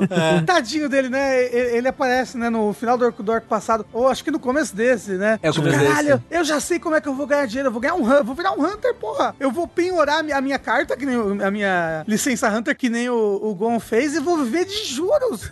Caralho. e aí ele tá Vou lá. comprar NFT. E é foda, porque você pensa que, tipo, porra, o Killua não sabe brincar, né? Não deu a chance pra galera que preparou um ano. Porque isso poderia ter acontecido com o teste do Gon, né? Se o Hisoka tivesse falado, não, eu quero só ganhar a minha licença e foda-se. Aham. Ele Então- também teria matado todo mundo. ali. Não, mas aí que tá. A culpa foi do examinador. É, sim. que fez um exame bosta. Que ele pensou, né? Ele fica lá, ah, todos os exames deviam ser assim, porque o que importa é a força. E se você for ver no exame Hunter mesmo, do ano anterior, nenhum dos negócios o que importava era a força, né? Era a, a estamina deles correrem até o final, Aham. era eles acharem um ingrediente, conseguirem fazer um ovo, eram os puzzles, eram os jogos. Nossa, essa parte foi ruim, né? É verdade, agora eu lembrei dela. O Exame Hunter foi legal. Não, mas a parte da caça da comida. a essa da, a parte da é- comida é chata. É, mas então, mas tipo, nenhum era força bruta. Porque se for força bruta, você acaba fazendo essa, o que aconteceu ali, né? Que é uma pessoa que é muito forte, que já sabe nem, como o Hisoka já sabia nem, acaba com todo mundo e acabou. Sim. Mas não é uma crítica à história do anime, porque foi feito como piada e pra Foi, avançar foi. o Killua pra Sim, voltar. E né? é o que é, tipo, é maravilhoso, assim, é um Mas, momento mas eu gostei excelente. muito do que eles fizeram, Sim. sabe? Essa quebra do Killua sair, essa piada, entre aspas, de, da, da prova ser, tipo, instantânea, basicamente. Ah, não, e, e é- e é muito legal porque, tipo, te joga de volta pro primeiro arco, né? Porque o Gon fala pra ele, ô, vai encontrar aquele pessoal que é tipo uma raposa que se transforma nas pessoas. Aham. É verdade, Eles ficam verdade. debaixo da árvore, aí o Killua fica lá uns dias com eles, conversando Isso, sobre as é. histórias. E, e tem aqueles três irmãos gêmeos que falam, a gente ficou esse ano todo treinando, agora a gente faz tudo junto, eles falam juntos essa frase. então, acho que é, é- é legal esse throwback, assim, pra primeira temporada, pro É, primeiro É, arco. achei muito, muito legal essa parte.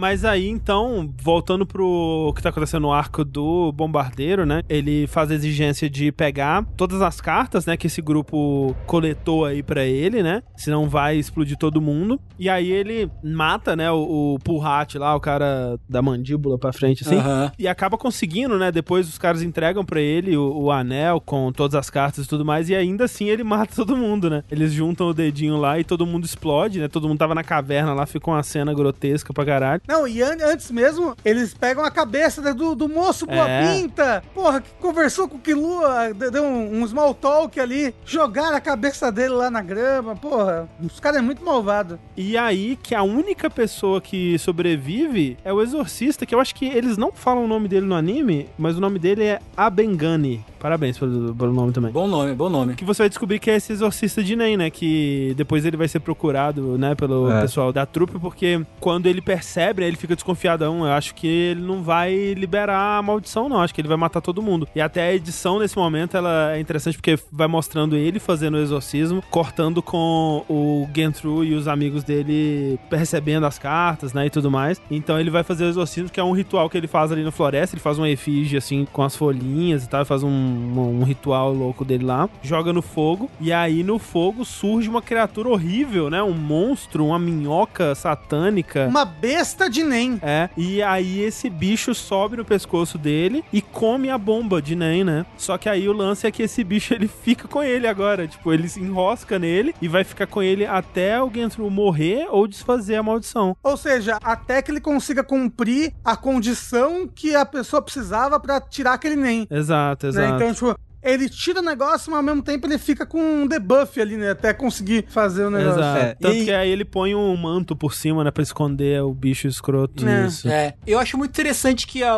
a série nunca fala assim textualmente, ok, esse é o cara exorcista de Nen, que é quem a trupe tá procurando, assim. É sempre tipo, ó, tá vendo ali, ó? Aquele cara ali, ó, tá vendo ali, ó? Tá, a gente tá fazendo ligações aqui. Eu acho bem legal, assim, É, essa... tem uma, é. uma cena mais pro final que eles estão num pico, assim, observando com a luneta, né? Que eles veem ele comendo num restaurantezinho, mas meio que, se você não prestar atenção, nem dá pra ver muito bem que é ele, porque ele tá com o manto, né? é. Então, se você não tiver ligado A mais B, realmente o, o anime, ele não, ele não te entrega isso, ele deixa pra você entender. Essa parte, pra mim, a maneira que foi entregue foi através da edição. Porque, se eu não me Uhum. engano, tem alguma hora que tá explicando esse poder dele e corta pra galera do Kuroro. Aí, ah, entendi. É. Então, vai ser assim. Só que eles não sabem que esse cara tá ainda. Uhum. É, não, eles ainda não É, sabem. é, então você, como espectador, fica. Hum, aqui tem o que os caras querem. Será que eles vão encontrar? Como é que eles vão encontrar? É, e ainda nesse assunto aí da. Porque a trupe fantasma tá no jogo, né? Tem uma descoberta bombástica Uou. que eles descobrem. Ah, é verdade. Que na verdade, Grid Island não é um videogame. É verdade. Ele é um lugar que existe no mundo real e que pode ser acessado de barco.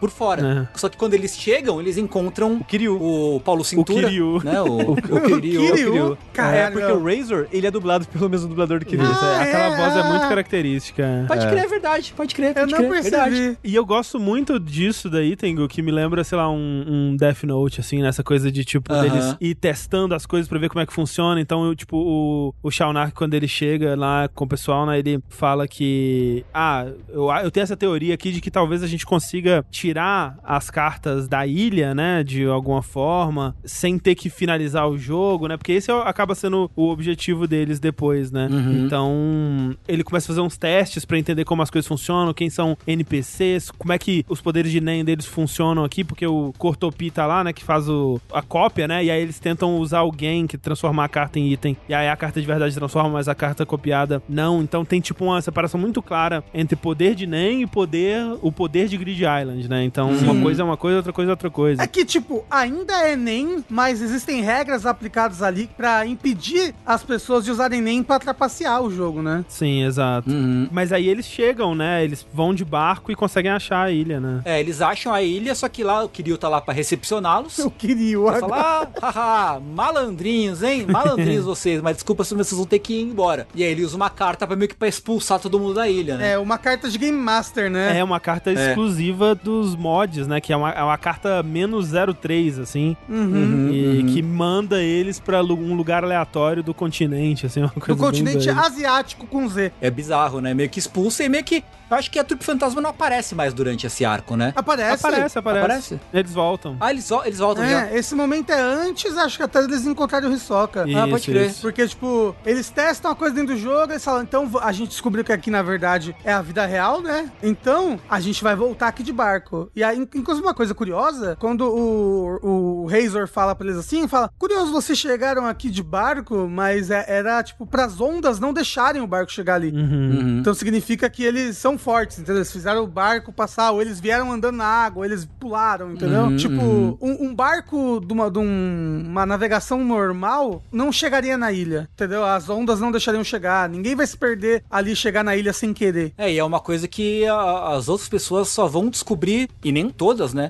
Só de bem depois, né? Durante esse arco. É. Mas aí depois de explodir a geral, o Genthru, né, o bombardeiro, ele e o time dele estão muito próximos, né, de completar o álbum. Tem aquelas cenas também onde mostra o dado da sorte, né, ele usando esse dado, que é muito interessante, né, é o, é o meta da maldade de novo aí, né, porque tem esse, essa carta que é um item de um dado que você rola, ele é um D20, e o que seria o 1, né, ele tem uma face que é má sorte, e as outras todas são sorte. Então, se você rola esse dado, cai na sorte, você tenta fazer alguma coisa, você faz aquilo com muita sorte, vai dar um resultado muito bom. Então, mostra, por exemplo, o que lá no cassino, né? Ele roda a- o caça-níquel assim, eu jogo o dado, roda o caça-níquel e dá o 777, né? Ele ganha o prêmio, né? Uma carta É. super boa lá e tal. Mas, se cai na carta de má sorte, a pessoa morre, né? Tipo, é um, uma- um azar muito grande É, mesmo. não, o negócio é, a pessoa tem um azar equivalente a todas as boas sortes Isso. que foram roladas anteriormente. Não só por aquele dado, mas por todos os Exato. dados daquele tipo. Então a pessoa, Exato. tipo, a- a- o moço lá fala: Eu fiquei sabendo de alguém que rolou uma vez o dado, caiu uma sorte e morreu. Porque ele pegou todas as boas sortes de todos os players anteriores. Isso. Então o que, que o Gantru faz? Ele sequestra uns coitados lá, faz os caras rodar, eles rodarem o D20, né? E aí eles mandam eles usarem a carta da loteria, né? Que é uma carta que quando você usa ela, ela se transforma em alguma outra carta do jogo aleatoriamente. E manda eles usarem essa carta da loteria pra se transformar numa carta rara que talvez eles precisem, que talvez eles não tenham. Fico fazendo os caras rodar o dado, assim, e vão Uhum. conseguindo as cartas que eles precisam, assim, né? E depois eles vão também dar o golpe no pessoal do Tzes Guerra lá,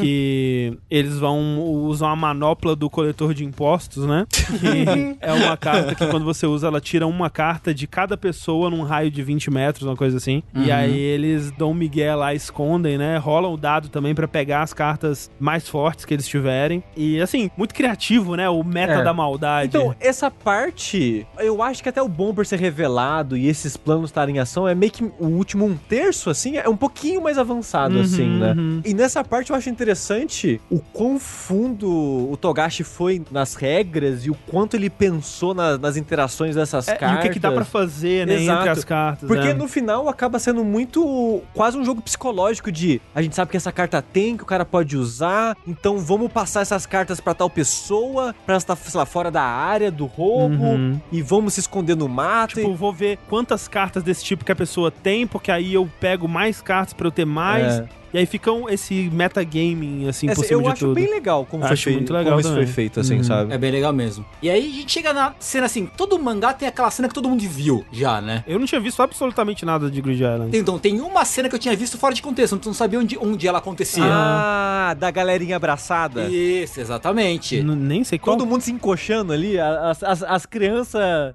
Eu Não sei que cena que você tá falando. É que o, o Gon tá meio que agachado, assim, o Killua encostado nas costas dele.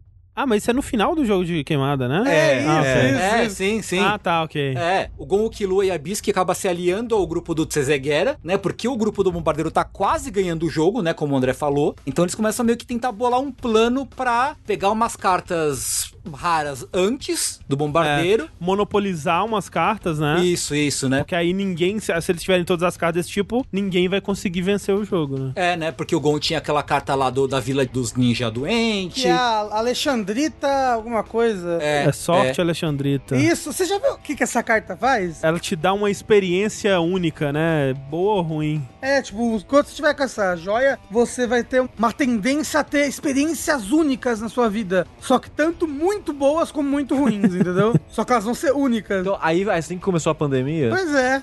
Assim, mas só foi muito ruim. Só. É, mas é única, né? É, É, de foi fato, bem é único. de fato. Uma coisinha antes, antes de- deles começarem a jogar o jogo, né? Porque eles ficam treinando nem a- antes de vamos jogar o jogo. Que o Gon decide ou que ele fica fascinado pelo conceito do Jokenpô. Ah, é verdade. Né? Que a, a Bisque explica pra ele que o, o Jokenpô, o Janken, o punho viu, era tipo, na verdade, pra mascarar as artes marciais, né? Que o, a pedra era o soco, o papel era a palmada, e a tesoura é um ataque que você faz assim com a ponta do dedo pra quebrar o osso, pra perfurar órgão, alguma coisa assim. É alguma coisa de artes marciais, que isso era usado quando as artes marciais foram proibidas e tudo mais. Esse é um conceito. O Jokenpô já é um conceito que tava fascinando o Gon por um tempo e ele meio que decide que, tipo, pô, agora que a gente vai treinar as nossas técnicas, eu acho que as minhas técnicas vão ter a ver com isso, né? É. Uhum. Porque eles estavam treinando. Cada dia eles poderiam treinar uma especialização de Nen, né? E aí ele decide que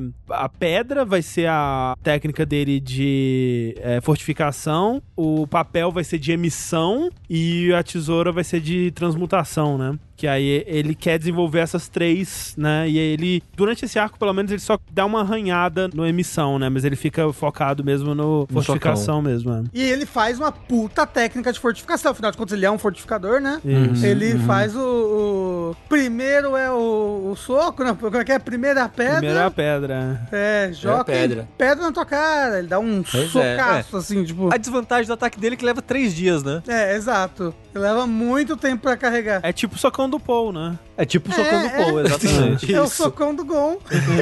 e por isso que o Gon foi participar do Tekken. Não esse Gon, o outro Gon. Outro Gon, tem o, outro o- Gon, o verdade. dinossauro. Mas o lance é que eles descobrem que uma dessas cartas raras, a carta número 2, né? Isso. Ela tá em uma vila que teoricamente foi dominada por piratas, olha só. Piratas de toquinha, muito importante. Toquinha de dormir. Toquinha de evento de anime. Isso. Essa toquinha foi feita pra vender em evento de anime. hein? Togashi pensou, "Ô, o que, que eu posso é? vender no próximo evento de anime? Porra, totalmente, né? Eles, eles falam com as pessoas da vila, eles comem com uma moça lá que um bando de piratas entrou na, na cidade, fala, ah, isso aqui é um evento. E, ela- e eles só descobrem, né? Porque eles estão num grupo grande, né? Isso. Ah, isso aqui é um evento que só acontece se você tá com um grupo de 15 pessoas, né? Isso. Que é essa história dos piratas. E eles descobrem onde, onde estão os piratas e vão lá tentar expulsar da cidade esse bando de piratas, né? Só que você descobre que o líder, né, primeiro, aliás, tem um, um desafio do pirata grandão, né? Que é um desafio de sumô, que ele vai tentar desafiar a galera e o Killua come com farinha o cara, tipo, não deixa nem ele fazer nada e é bem Queima hilário, a na verdade. cabeça dele, ele sai rolando no chão e bate na parede. É, porque, tipo, eles chegam no bar, né, onde estão os piratas. Aí o, o- o eles falam, ah, leve-nos ao seu líder, vamos lá, saiam da cidade. Ele, ah, é? Se você quiser que a gente leve você pro líder, primeiro vence eu aqui. Aí ele faz esse círculo de fogo e fala, ó, a regra é o seguinte, quem sair pra fora do círculo perde. Pode vir todo mundo junto, foda-se, blá, blá. Aí vem um cara, eu vou primeiro, eu sou muito foda. Aí ele dá, ah, eu vou empurrar você pra fora. Aí o, o- o grande, o, o pirata... O Bobobô. O Bobobô é o nome dele. Pega o cara e deixa ele em cima do fogo, pra ele ficar pegando fogo. E aí, tipo, ah, a regra é só, não é quando desistir, é quando sair do círculo. Aí o Kilo fica puto, joga uma bebida na cabeça dele, uma bebida alcoólica. Ele pega fogo e ele mesmo sai rolando pra fora do círculo e ganha. Só que esse pirata fica muito puto com o Killua nesse meio tempo, né? Uhum, sim. E fica, caralho, filho da puta, eu vou te matar. Mas de qualquer forma, eles vão pro líder, né? Vão lá ver o Kiryu. Isso. Mas é que é o líder dos piratas é o Kiryu. Que é muito engraçado, né? Que é um cara vestido de professor de educação física, assim, né? É. Assim, mas não é um problema. Alto pra caralho e forte pra Então, caralho também. É um Miss Universo, é o Arnold Schwarzenegger, assim, o cara é um monstro, assim, de músculo e altura. Eu gosto que ele, tipo, meio que não tem rosto, sabe? O olhinho fechadinho, parece É. que o rosto dele é tipo. Ele parece Isso é tipo gigante, assim. ele parece o Brock do Pokémon, É, o Brock sim. bombado. só que bombado. É o, a- o filho do Brock com o Onix, né?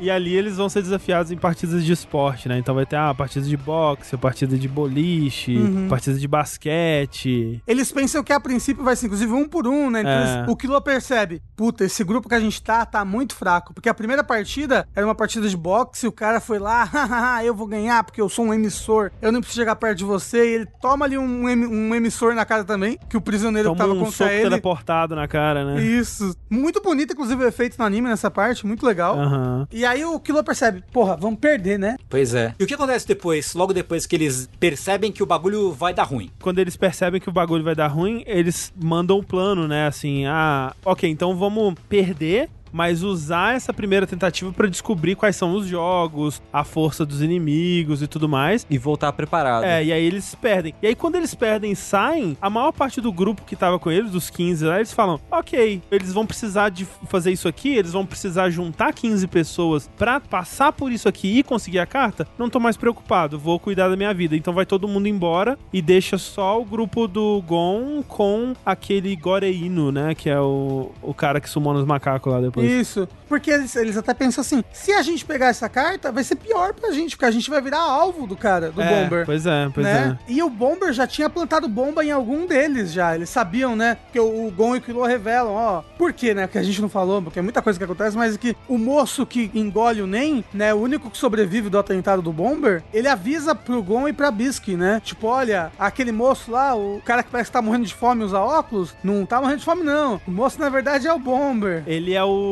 Nós temos. Como é que chama o cara do Trigun? Ah, sei qual O sei. Vesh, É, aquele lá é o. tem- Nós temos o Vesh em casa, o Vesh em casa, né? Do Trigun. Isso. É que ele explica pra ele o que são os poderes do Game True, como é que aplica, né, como é que Aham. eles funcionam. Ele explica tudo na intenção de que eles espalhem pra mais pessoas, né? Porque era a única pessoa da lista dele ali que ele conhecia que tava por perto, né? Ele dá um migué, tipo, Tava vivo, né? É, ele dá um migué, não, porque eu confio em vocês, vocês são demais, assim. E aí depois ele sai e fala, pô, não, era a única pessoa que eu achei aqui, bora que bora, vá porque vá. Vou ficar escondido até alguém dar cabo desse moço. Mas aí, então, eles estão nesse rumo aí de querer impedir o Gentru e não deixar ele ganhar o jogo, né? E nisso, eles precisam agora de mais gente pro time, pra completar as, as 15 pessoas pra poderem voltar lá e tentar de novo. E aí eles pensam, pô, quem que é forte que a gente pode chamar, né? Ah, tinha aquele Crollo Lucifer no- na lista de contatos, né? Vamos ver quem que é. E aí eles vão pra lá. É, porque a lista de contatos é só pessoas que você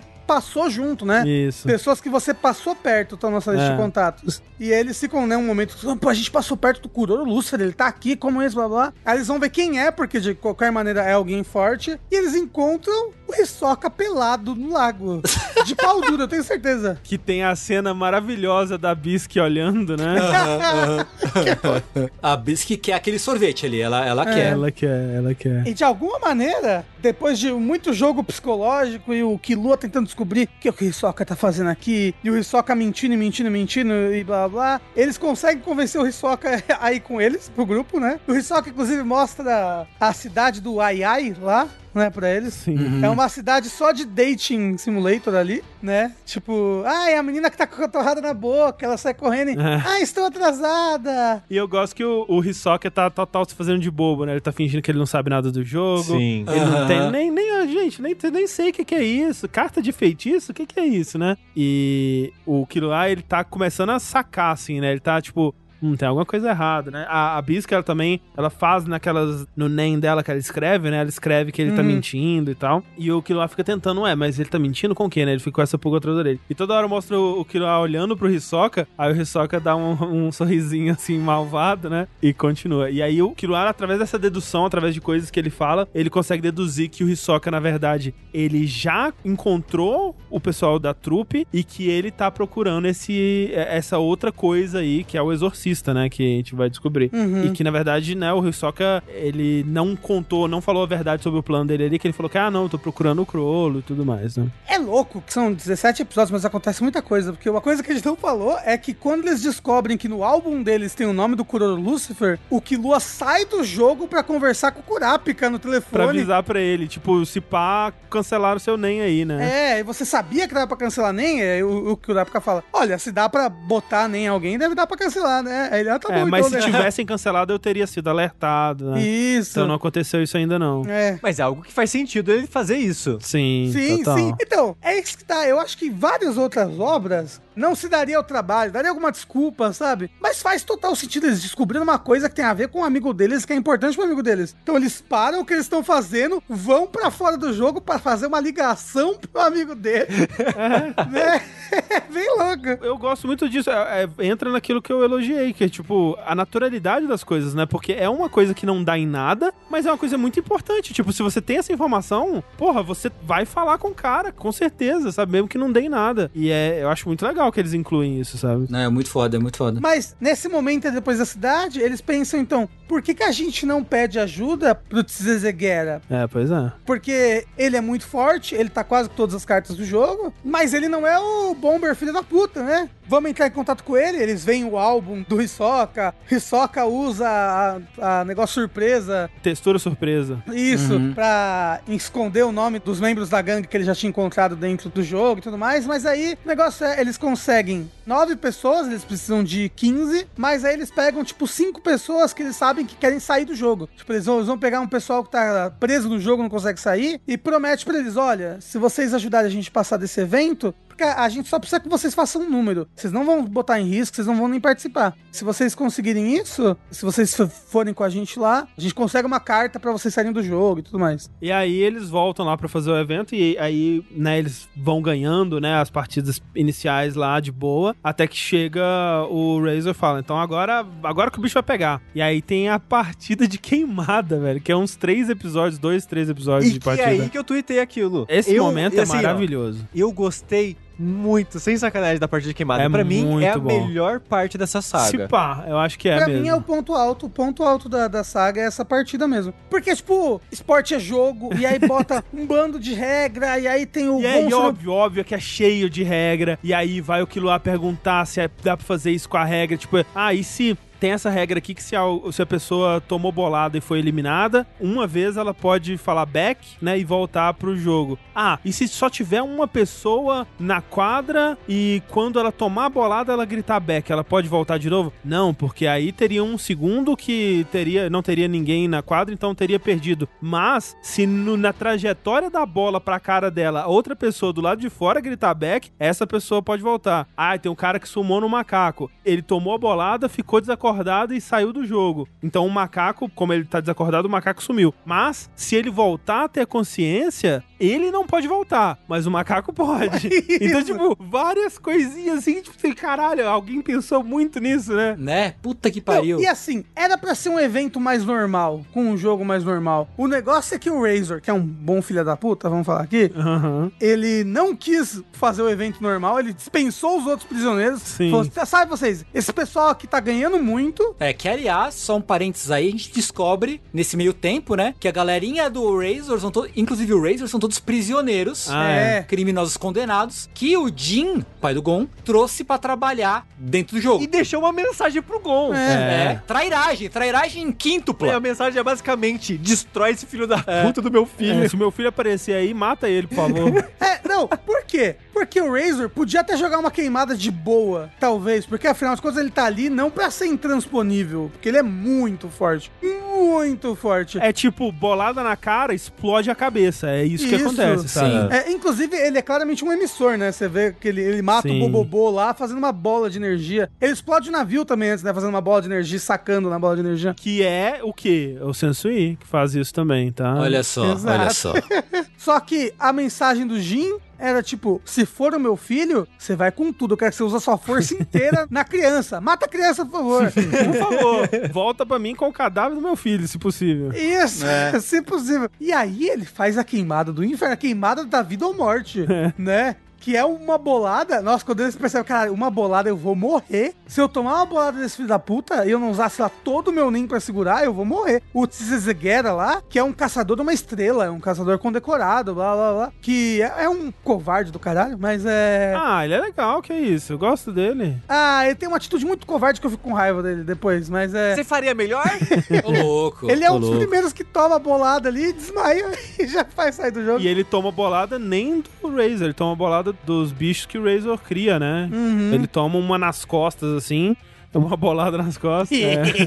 É, inclusive, eu acho que é interessante porque a gente sabe que o Tsezegueira é forte, mas a gente não tem uma comparação É, direta é. dele com o grupo do Gon, né? Isso. Mas aí você vê o Hisoka tomando uma bolada e quebrando a mão, assim. É. Exato, É. né? O Hisoka se fode. Aí você fala, eita porra! É, ele, o Hisoka se, se fode todo pra segurar uma bolada. A cara dele fica toda ensanguentada. É, muito louco. É- Aí você fala, não, ok, o bagulho é, é sério. O, o que eu gosto tanto nessa parte tem as regras, é divertido, a maneira como a mistura de um esporte com o universo de, Uhum. de, Hunter x Hunter, né? Dos poderes. É meio que uma combinação de regras com regras, né? Sim, sim. E como essa combinação fica interessante, mas o que pra mim eleva isso é a sensação de perigo. É, é. O quão bem eles vendem o perigo que eles estão passando. Não, e é, é assim, é desde o começo, né? Quando o Goreno, ele começa já destruindo, né? Que ele joga a, a- a bola nos, nos randomzinhos lá do Razor e tal, já elimina uns dois, assim. E aí ele joga no Razor, né? E aí quando ele vai arremessar de volta, a bola vindo na direção dele já deixa ele todo cagado. Tipo, ele, caralho, eu vou morrer. Se essa bola bater em mim, eu vou morrer. Aí ele troca com o macaco branco, né? E o macaco branco explode quando ele toma a bola. coitado. Ou, inclusive, essa habilidade dele é muito legal, né? É muito legal. Tipo, depois você vê que ele consegue trocar o Razor com o outro macaco, né? É, então, ele consegue trocar de lugar com o macaco branco e ele consegue trocar outras pessoas de lugar com o macaco preto. Isso, isso. Ele joga a bola no macaco preto e aí quando a bola tá chegando, ele troca o, o macaco de lugar com o Razor. Aí o Razor toma a bolada na cara. Só que aí a bola não cai no chão porque os minions dele vão lá, correm, pegam a bola e aí ele não é eliminado, o Razor, porque tem essa técnica do rebote, né? Que se bate no jogador A e depois no B e o B deixa cair, os dois são eliminados. Mas se o jogador B pega a bola, nenhum deles é eliminado. Mas se bater no A e voltar pro rival, se o rival não pegar, o rival é eliminado. Mas se o rival pegar, o A é eliminado, né? tem Isso, todas é. essas regras, muita regra. Eu adoro, amo. Manda mais. E aí que tem a tal da cena icônica, Aham. que é o. Eu não, eu não sei descrever o que é aquilo. É uma encoxada tripla. Isso. Porque tá assim, tá todo mundo fudido. O Hisoka tá fudido, o Gon tá fudido, o Kilo tá fudido. é, porque o Gon, ele tentou segurar, não foi? Ó? É, então, primeiro ele tenta segurar uma e aí ele é arremessado pra longe, né? Eliminado. Depois aí ele consegue eliminar uma galera fazendo o soco dele, o, o primeiro a pedra lá, que aí vai fudendo a mão do, é do Killua, verdade, porque o inclusive. Killua segura a bola É. pra ele e ele dá o socaço e o socaço, a energia do socaço passa pra mão do Killua que tá segurando, É. né? Ele regaça a mão dele. É, é que eles fazem analogia, né? É como se o, o soco do Gon é como se fosse um tiro de canhão. E a mão do que lá segurando ali é a boca do canhão, né? Que tá pegando a fricção ali da bola, tá te pegando poder do Nen. E o Killua não pode usar o Nen dele pra defender a própria mão, porque senão vai fazer muito atrito, vai, vai impedir a bola de com a força que ela poderia ir. É. E aí tem até um momento, um momento lindo, gente, peraí. um momento muito lindo, que é o Tsugueira falando, não, vamos tentar fazer aí. É, Gon, você, porque o, o Gon volta pra partida depois, ele combina com a Bisque de voltar pra, com a Bisque com o Killua, de voltar pra partida só quando só tivessem dois jogadores, né? Sobrando, e aí todo mundo eliminado, só sobra o Killua e o Hisoka, ele volta pra partida. Aí o Tsugueira, que acorda, ele fala, olha, vamos fazer o seguinte, Gon, você vai ser eliminado, aí você vem pra fora, né? Porque os, jogadores eliminados, eles ficam tipo de coveiro ali, né? Fora da, da quadra. É, vem pra fora e aí a gente faz essa técnica aqui de fora. Porque eu vou conseguir botar pouca aura na mão no momento só que você for atacar e não vai me machucar. Como que Lua tá sendo machucado. E aí o, o Gon fala: Não, eu só consigo atacar assim, tipo, eu só consigo botar toda a minha confiança nesse ataque. É, é estranho falar ele só vai conseguir machucar o Killua, mas só porque ele confia inteiramente no Killua. O Killua é, é o melhor amigo dele. E ele, na, na cabeça dele, ele garante que o Killua vai sobreviver. Isso, Então é. ele pode ir com toda a força dele, porque ele é- confia no Killua que o Killua vai lidar com a situação. É, mas é a mão do Killua tá toda É, zoada, e ele né? Tá toda esconde isso, inchada. né, no é. começo. Sim, Que a sim. mão dele tá podre. Não, e é foda esse negócio porque se fosse um anime e talvez qualquer, ou mais censurado, alguma coisa assim, ia estar a mão do quilô normal e um risquinho preto, assim, sabe? Tipo, olha, É. olha como está machucado esse risquinho preto e o quilô, ai que dor. Mas o desenho, que a mão dele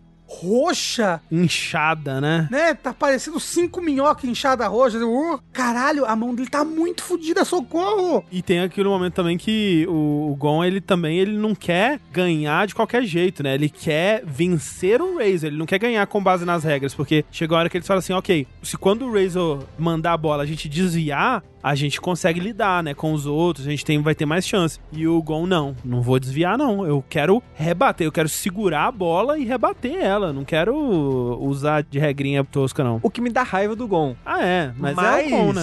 De novo, acho que eu falei isso nos outros episódios. Eu gosto do quão longe eles vão no vício do Gon da emoção, da, da É, porrada, sim, sabe? sim. Como eles vendem isso como algo nocivo e perigoso também. É. Tanto que o episódio que o Gon luta contra o o Bomber é tipo insanidade versus sanidade. e o Bomber fica pensando assim: esse menino é insano. O que ele tá fazendo é insano. E realmente não é vendido como uma coisa boa, né? É. Sim. Mas aí sobra só o Razor na quadra, ele já usou o back dele e, e- e tudo mais. E aí o Razor tá com a bola, né? Ele vai arremessar.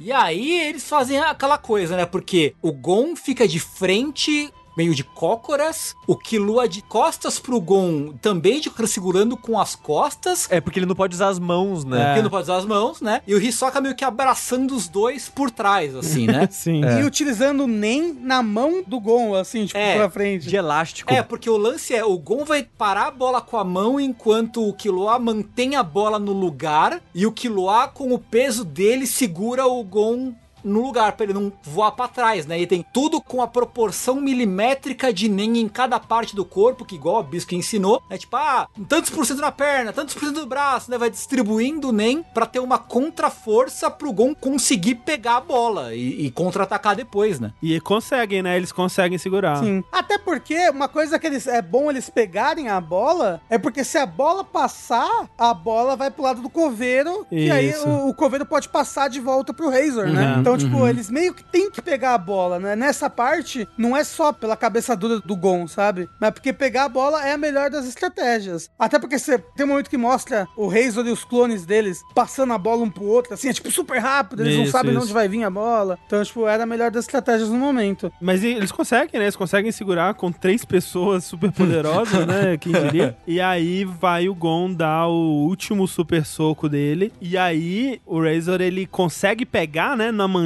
assim. Ele sofre um bocado ali, mas ele consegue pegar. E a bola vai ser arremessada de volta, né? Ele tá, a bola tá indo na direção do Gon. E ele fala: o Gon não vai desviar, porque ele não vai aceitar a vitória assim. Mas aí o Gon cai no chão. É, ele faz isso, inclusive, porque o Razor já tinha sido eliminado uma vez nessa hora, porque ele fez a manchete pra defender o ataque do Gon e jogou pra cima. Mas aí o Hisoka usou a Banjigan e pegou a bola e pra aí ele. Aí o eliminou o Razor foi Razor, eliminado. é. É. É. Então, tipo, ele, ele fala: ao invés de jogar pra cima ou jogar pra outro lugar que o Hisoka vai poder pegar de volta, eu vou jogar no Gon de volta, porque o Gon não vai desviar, É. né? Uhum, Só que uhum. aí o Gon, o Gon usou toda a energia dele pra dar o soco. Então ele Sim. desmaia, a bola passa por cima do Gon, aí você pensa, "Uh, eles venceram. Ufa, porque, né, agora a bola vai bater ele no final, bateu na mão dele, bateu no final, ele foi eliminado. Aí o Hisoka fala, não, a gente vai vencer do jeito que o Gon quer. É. E aí o Hisoka usa a Banjigan, quebra todos os dedos e usa a Banjigan pra rebater a bola de volta pro Razor. Só que no estilo Hisoka de ser, ele usa a Banjigan na bola pro Razor não conseguir dar um saque e rebater a bola pra longe. É, a bola bate nele e empurra e ele iria rebater de volta, só que aí a bola fica grudada nele, ele não consegue rebater e a bola só empurra ele. Porque, afinal de contas, a Bandigan tem as propriedades de chiclete e borracha. né? Isso, é ele fala que ter- décima quinta vez. É, exato. É, pois é. Eles ganham e é lindo e você fica.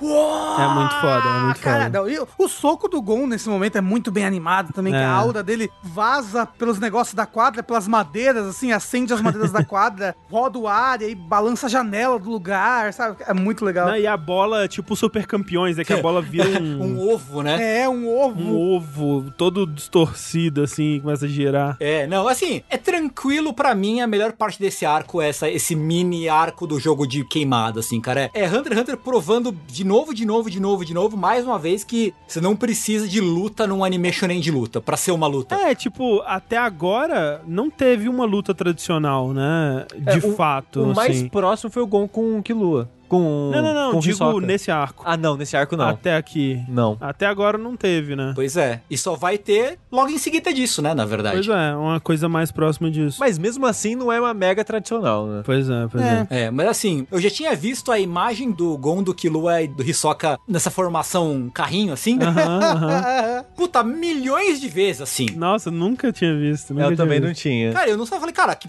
sei lá, que porra é essa? O que que tá acontecendo, sabe? Primeiro, né? Porque você tá começando a ver ver o anime agora. Fala, o que, que o Hisoka tá fazendo com o Gon e com o Killua aqui nessa imagem? O Hisoka é o vilão do primeiro arco, basicamente, né? E eu fiquei pensando, ah, o, quer dizer, não sei se isso vai acontecer, tá? Então não. Mas eu, eu, eu vi essa imagem e pensava, ok, o Hisoka ele vai entrar como membro fixo da, do, do grupo de heróis é uma, uma hora dessa, sabe? O Hisoka é aquele cara que você chama ele pro rolê, ele não, bora. Tipo, nem, nem sabe o que ele vai fazer, mas ele tá lá. Tá. Sabe o que é o Hisoka? Ele é o verdadeiro Joker, né? Ele é, É, ele ele é... a carta coringa, né? Ele- exato. Você não sabe o que ele vai fazer. Você nunca sabe. Ele é muito ele, caótico. E ele sempre tá do lado dele, ele é muito caótico. Ele é o caótico.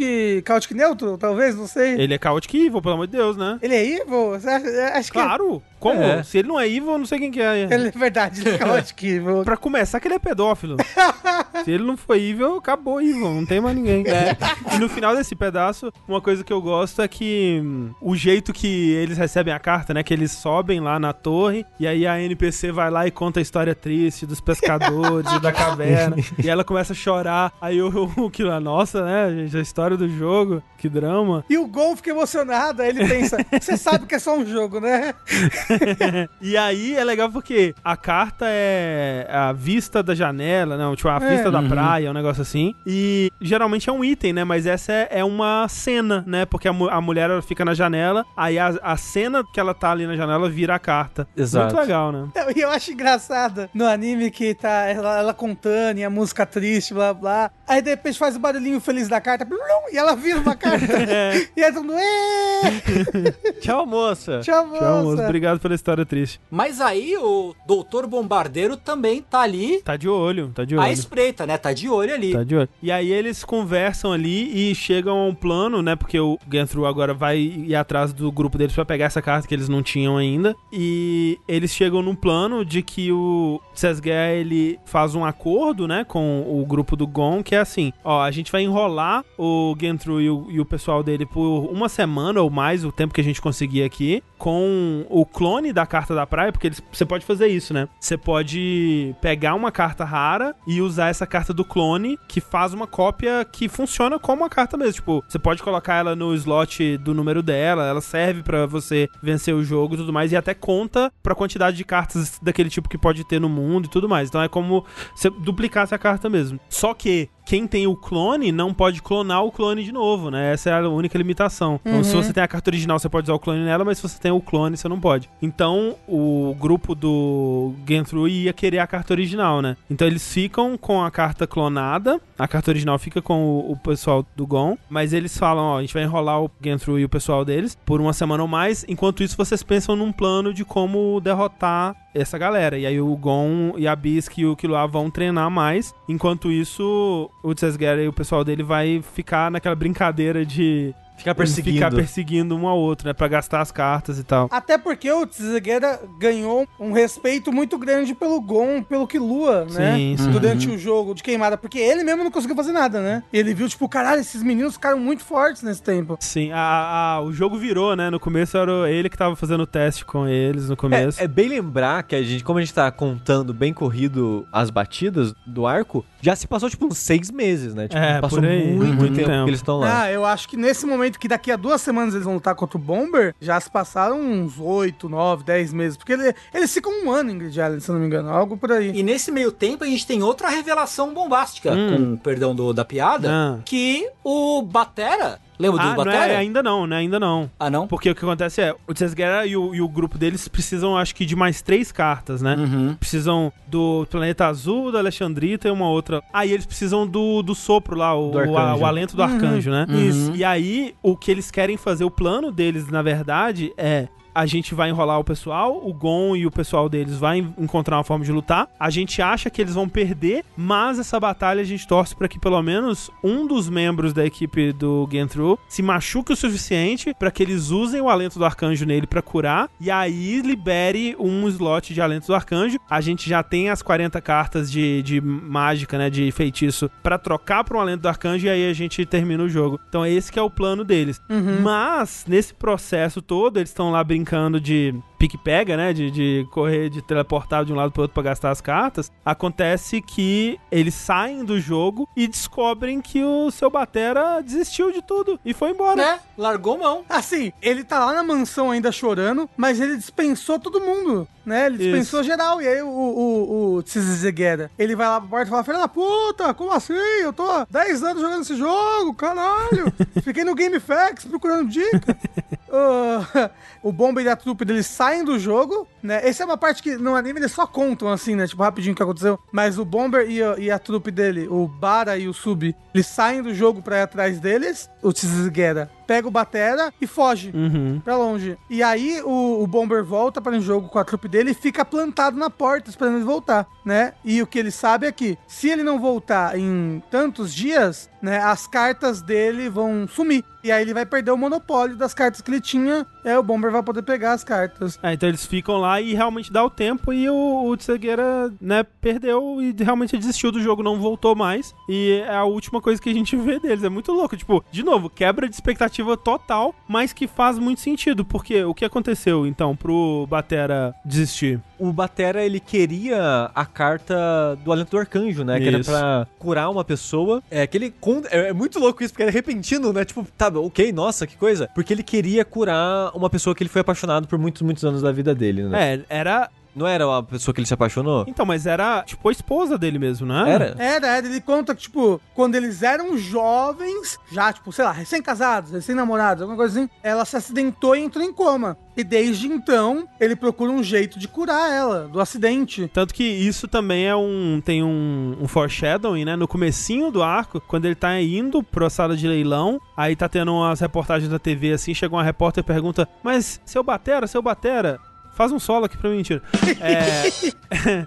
É, por que, que você tá gastando tanto dinheiro com isso, né? O que, que você espera conseguir com esse leilão e tal? É porque ele é, gastou, tipo, 80% da fortuna dele É. com Não, ele é, gastou não, muito tem, tem dinheiro. o- é, naquele leilão, eles falam que ele gastou metade da fortuna dele. É, loucura. E aí ele fala assim: é tudo por amor. Aí, nossa, por amor, o que que isso quer dizer e tal? E fica por isso, né? Aí, aí no final você descobre que era pra curar a esposa dele que tava em coma, sei lá quantos anos. Porém, ela morreu. Morreu. Ela morreu. Nesse um ano que eles passaram no jogo, mesmo ele estando há há 10 anos tentando fazer isso, ela morreu. E ele falou: é isso, acabou. Não tenho mais por que jogar esse jogo. Não tenho, acabou. E você até espera uma reviravolta, um adendo, alguma coisa, e não. E não, não é isso. É- Esse plot acaba aí. É Exato. porque, tipo, o Tsugera não tem mais motivo pra voltar pro jogo, porque o, o Batera, ele resolve dar pra todos os jogadores que estão vivos ainda e que ele mandou pra dentro do jogo uma quantidade, né, de dinheiro. Na verdade, não é pra todos os jogadores, é só pro Tsugera e o grupo do Tsugera, o grupo do Gon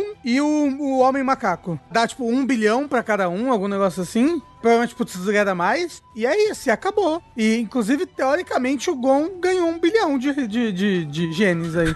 De graça. Tá no, no, no bank dele lá.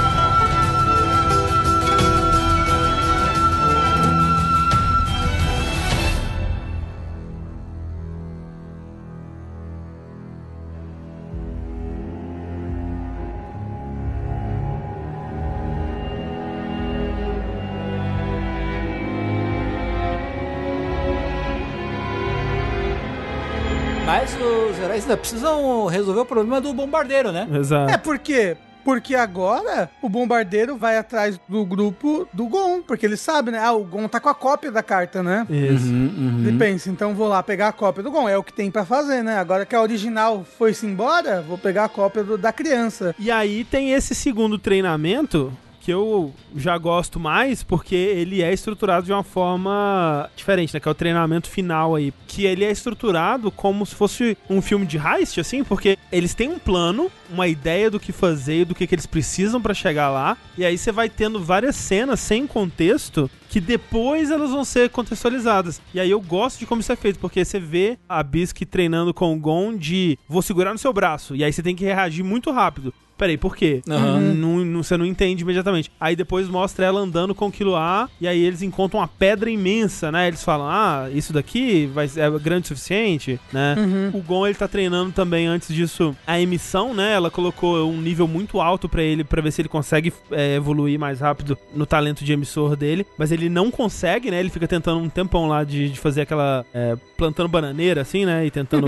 É, é verdade, se empurrar com Se empurrar. Ele com fica só soltando uns peidinhos com a mão, assim, É, só. ele- É, É. Mas é, é- é louco porque é uma coisa que todos os outros treinamentos, eles, nossa, treinaram e deu super certo. É. Eles conseguiram muito mais rápido do que achava. E esse não. O Gon era pra ter uma semana, ele tá, acabou tendo duas pra treinar e ele não consegue. E eu acho maravilhoso. Eu- ó, é isso que é Hunter x Hunter pra mim. Porra, foi tentar um negócio, não deu. Aí o Killua chegou, ó, então não vai ter como, meu filho. Vamos fazer outra coisa aí. Vamos, a gente mudou o plano aqui. E aí ele mostra uma carta pro Gon que a gente não vê nessa hora e fala, ó, é isso aqui que você vai usar. E, né, você vai ter que ensaiar bem como usar, vai ter que praticar bastante, mas é esse que é o plano. E aí depois você vai descobrir o que que é, né? Então eu gosto muito de como que isso é estruturado e depois quando na luta, né, você vê que, ah, tudo de acordo com o Keikaku, né? Keikaku significa plano. E tem a narração da Bisque falando: ah, você não vai conseguir enfrentar ele no mano a mano, você vai se machucar. E, tipo, tudo acontecendo de acordo com o que eles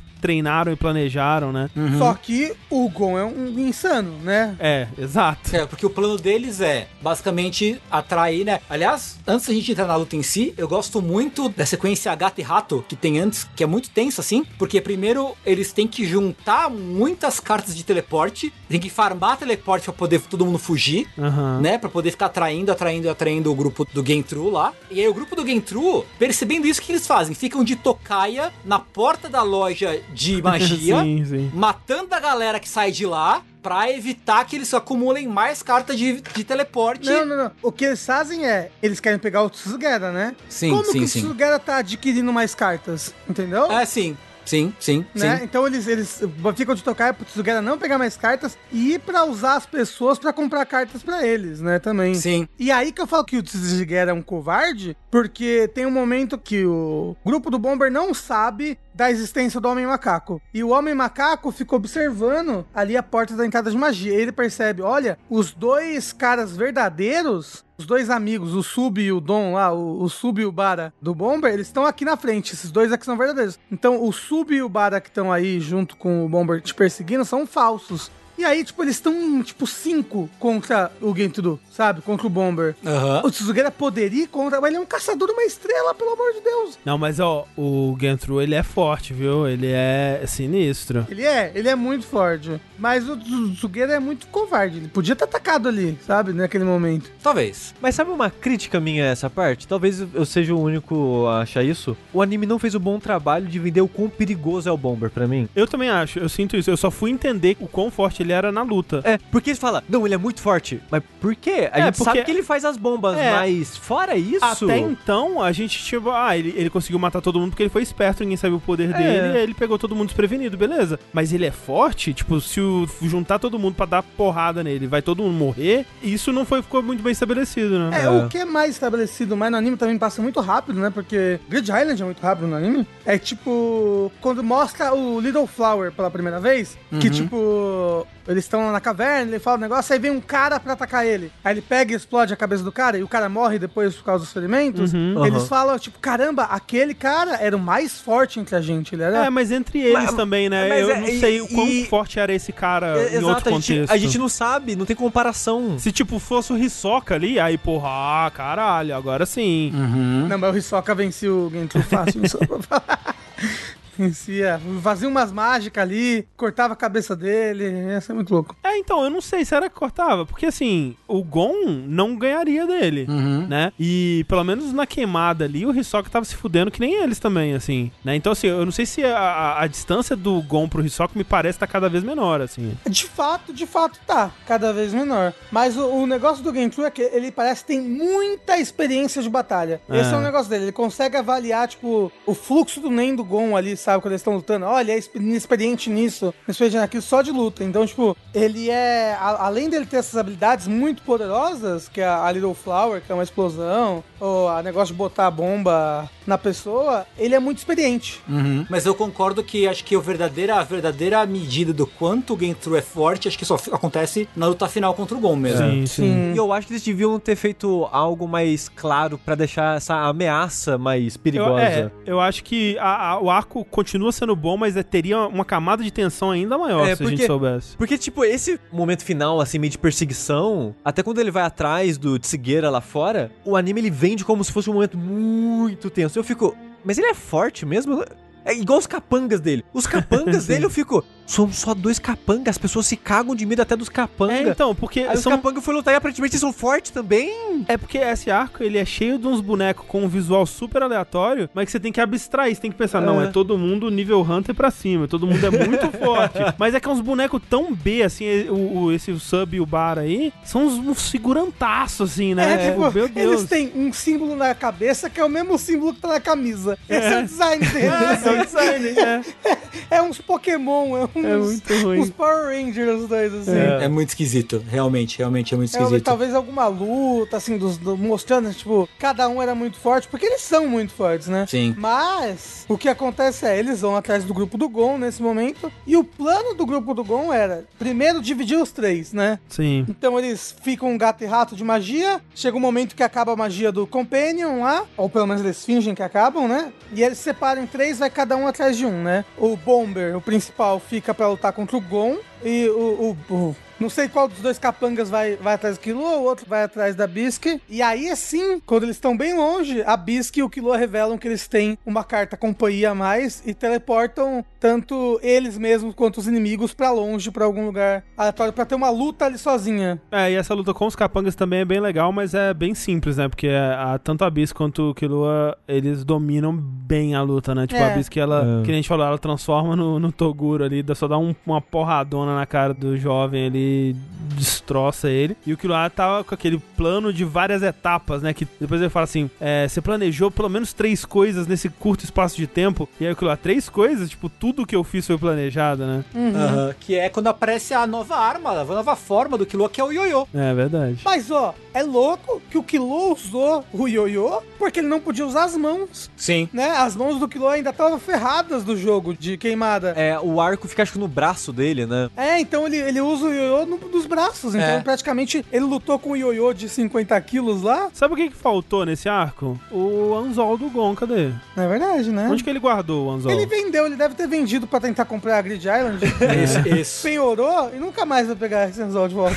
Ah, mas tem essa parte muito legal. A Biscuit contra o moço lá é- É legal porque você descobre que, tipo, uma das coisas da Biscuit, que não é o poder dela, né? Mas é que ela tem uma forma verdadeira, né? Que ela é extremamente poderosa. E aí ela mata. Ela, ela ia matar o cara, né? O cara só não morreu porque eles curaram. Né, que ela fala, quando eu me revelo assim, é difícil eu não matar as pessoas, caralho, Toguro, ah, 120%. brrr. E aí o Killua tem a luta super legal dele com o Yoyo, e ele joga, ele primeiro, ele finge que ele deixa um lado exposto, pro cara lutar ele, eh, dar um chute ali, mas na verdade, quem o cara que tava deixando o outro lado exposto, quando ele chutava, ele faz o Yoyo dar a volta na árvore pra bater na cabeça do cara, e é muito irado. e depois ele dá choque no cara com o Yoyo assim, fazendo um cachorrinho na- no corpo do cara, assim. E aí tem a luta principal mesmo, que é a do Gon contra o Bomber. É, só que o, o Gon é um nóia do caralho Sim, e não segue o plano. isso. Eu acho que o plano era, era o lance da gasolina, né? Que, primeiro, né? A primeira parte do plano, né? Que ele ia. Tinha uma carta de gasolina, que ele ia jogar a carta de gasolina no Genthru e impedir ele de usar a Little Flower, né? Só que aí, pra isso, ele tinha que identificar exatamente primeiro quando que ele ia usar a bomba, né? Então ele espera o Genthru pegar ele pra identificar quando que porque ele, o NEM dele muda um pouco quando ele vai usar a bomba, porque ele tem que proteger a própria mão, né? Então o, o Gon começa a identificar essas diferenças e tal. Só que aí quando ele percebe isso, ele fala: Não, então agora eu vou, vou brincar do meu jeito aqui, né? Uhum. E aí ele vai querer testar uma ideia que ele teve ali, né? E aí o, Gendru explode a mão do Gon fora. Caralho. Arranca a porra da mão. O caralho. Cara, o bagulho é brutal, velho. Não, a ideia do Gon foi essa. Eu vou sacrificar os meus dois braços pra dar um chute nele. É isso, eu só quero dar um chute na cara desse filho da puta. Foda-se minha mão. E isso dá pra perceber que o Gentudo é muito forte, porque o Gentudo não estava protegendo a cabeça, né? Não, porque ele é. meio que, tipo, deixou só 30% da água na cabeça e o resto nas mãos pra usar a, a- o Little Flower. É que ele usa duas bombas, né? É isso, nessa, hora, né? E ele deixa a cabeça desprotegida. E aí o Gon deixa os braços desprotegidos, porque o Genku pensa assim, né? Ele só vai poder proteger um dos braços, né? Porque o meu poder é muito forte. Ele tem que botar 100% em um braço, 100% no outro, alguma coisa assim. Só que o Gon não faz isso. Ele desprotege os dois braços pra botar força no pé e dar-lhe um chutaço na cabeça. Se o Gon fosse mais forte agora, o Genku tinha morrido. Tá explodida a cabeça dele. Não, e aí um dos braços do Gon fica em carne viva, assim, né? Fica só o músculo, parece, assim. E o, o outro, ele perde a mão. Imediatamente eu pensei, ah, ok, eles vão usar o, o arcanjo lá pra curar, né? Mas ainda assim, o que, porra, que- como assim, caralho? O que aconteceu? E não revela, né? e- imediatamente o que aconteceu. Você tem a cena da explosão assim, aí você vê sangue, aí você vê que o Gentru machucou primeiro. Aí você, ah, o que aconteceu, né? E aí mostra o Gon e ele tá sem um braço, sem a mão, né? E é o quê? Insanidade. É, Insanidade. o Gon é um noia. E aí que o Gon decide, pô, se pá é melhor seguir o plano, né? É o filho da puta.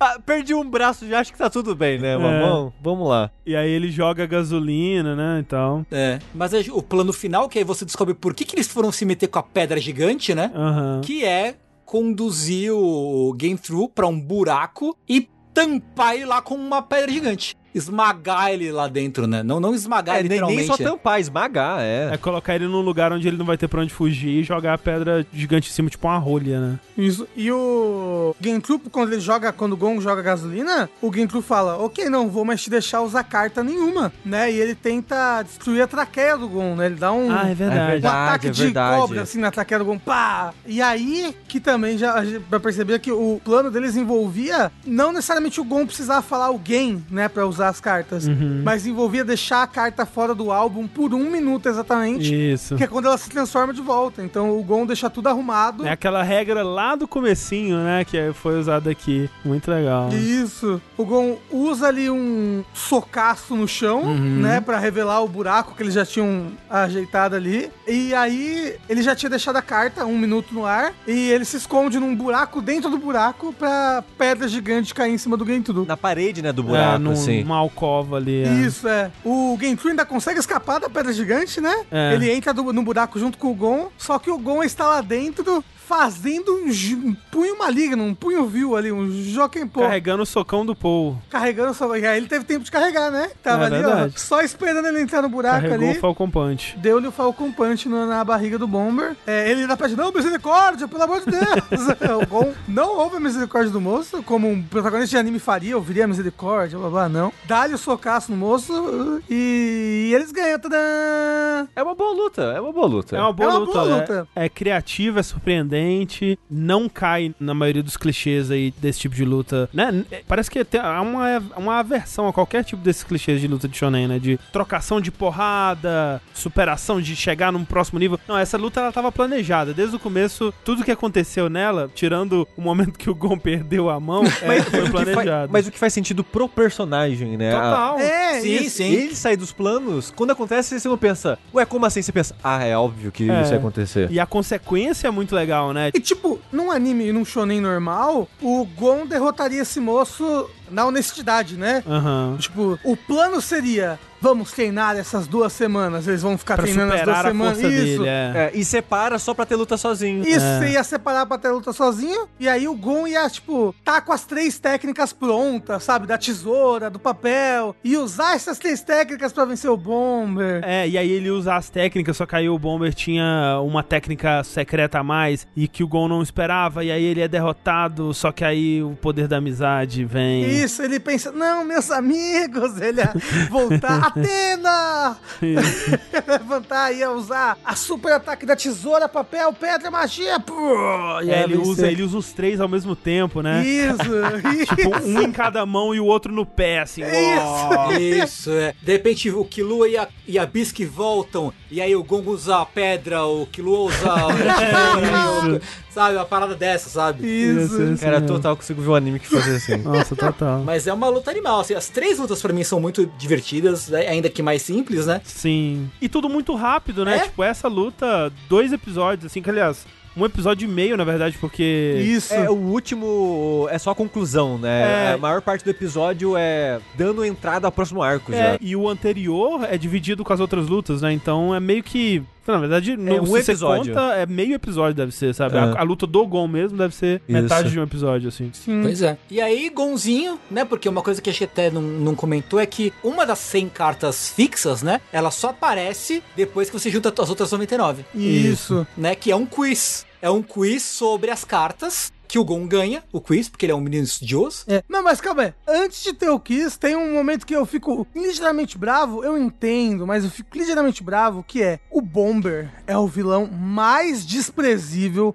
filho da puta, desgraçado que apareceu até agora nesse anime. Ele é muito cruel, ele tortura as pessoas, ele trai, ele... E, aí eles pegam e usam os alentos do arcanjo nos três pra curar eles. E eu falo, não devia ter curado eles não, devia ter matado esses três aqui. Mas, Rafa, depois de tantos anos assistindo anime, eu, acho que já era esperado. Não sei. Porque é muito comum em anime pegar um momento que o vilão você vai ah não, tá tudo bem, sabe? Ele fez esses negócios aí, mas tá tudo bem. É, eu, eu não sei qual foi o destino do Bomber. Eu espero que ele tenha sido preso depois, assim, sabe? Da, daquele ali. Porque ele fica amarrado ali, eles curam os três, né? E. Curam pelo menos a mão do Killua também, né? E as mãos do Gon, né? É, graças a Deus, imagina. Daqui pro anime pra frente, o Gon tem um cotoco. Não, e quase que não cura o Killua, né? Tipo, só cura porque o. O Goreinu, ele. Macaco. É, ele, ele. Não, usa o meu aqui, porra. Tem aqui cartinha, pode usar. É, é porque as cartinhas estavam com ele. E ele Isso. falou: não, eu não vou dar pra vocês a carta do Além do Arcanjo pra vocês se curarem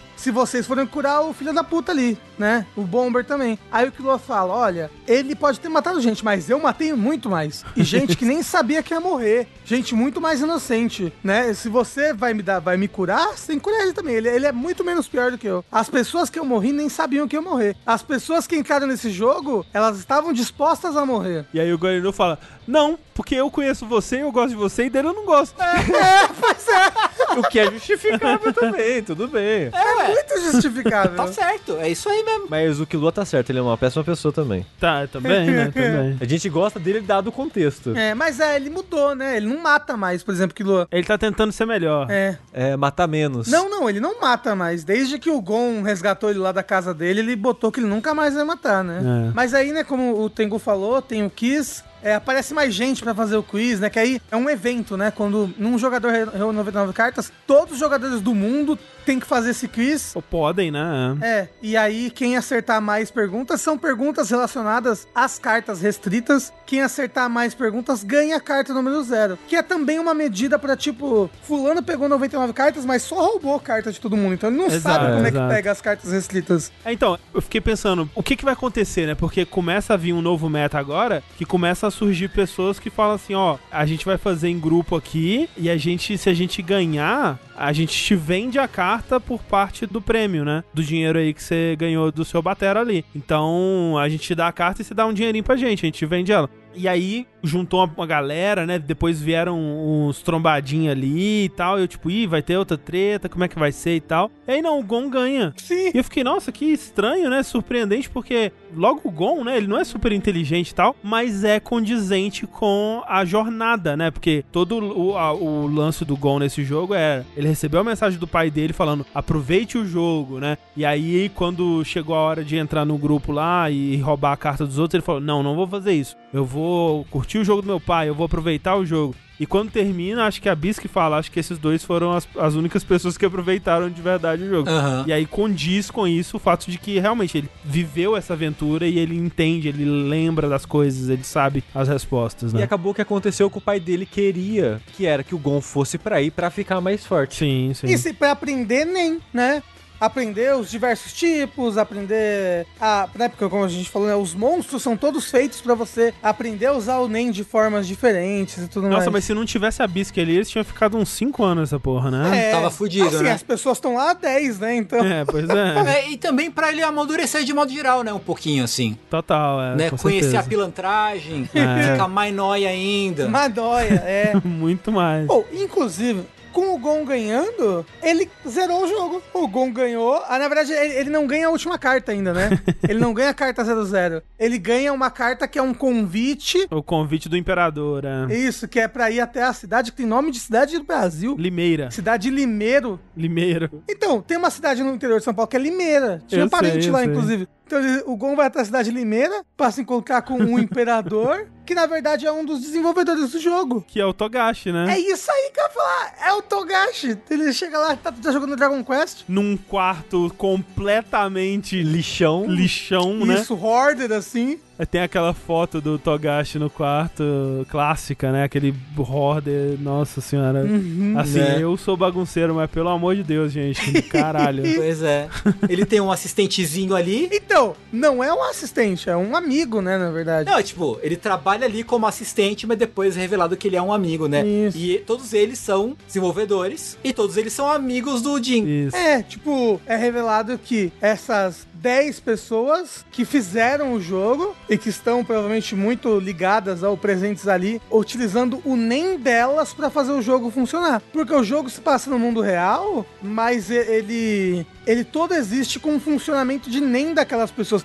Tem um, cara que o nome dele é List, sabe? Ele provavelmente tem muito a ver com a listagem das cartas, não sei o que, não sei o que, não sei o que, não sei o que. O Razor mesmo, quando ele encontra o pessoal da Trupe Fantasma lá, ele fala, ah, aqui eu, eu cuido das pessoas que invadem, né? Mas eu também cuido das viagens, né? Então, tipo, quando alguém usa a carta de companhia ou, ou de força magnética, alguma coisa assim, é o Razor que vai lá e solta a magia que teleporta essa pessoa. assim. Então, provavelmente ele não tem que fazer isso conscientemente, mas ele- ele É o poder dele ali, né? Isso, é. O Grid Island é um grande conjunto de regras de NEM que esses 10 super usuários de NEM fizeram pra fazer essa área do mundo praticamente virtual, assim, sabe? Com Uhum. regras próprias e coisas próprias acontecendo. E ele encontra um dos desenvolvedores que é o Doom, que é muito louco. O nome dele começava com W e o, o pai do Gon mudou o nome dele na justiça pra começar com D só pra fazer Grid Island, porque o Grid Island é cada uma das letras é, o- é a inicial de um desenvolvedor, Isso. né? E é o G é do Jin, o R é do Razor, e assim vai. O, Os o dois E- é são das duas meninas lá da entrada e da saída, né? Isso. E aí o do moço começava com W. E aí ele foi lá e mudou pra começar com D e diminuiu ainda, porque tava muito difícil de falar. É, não, isso é perfeito, porque, tipo,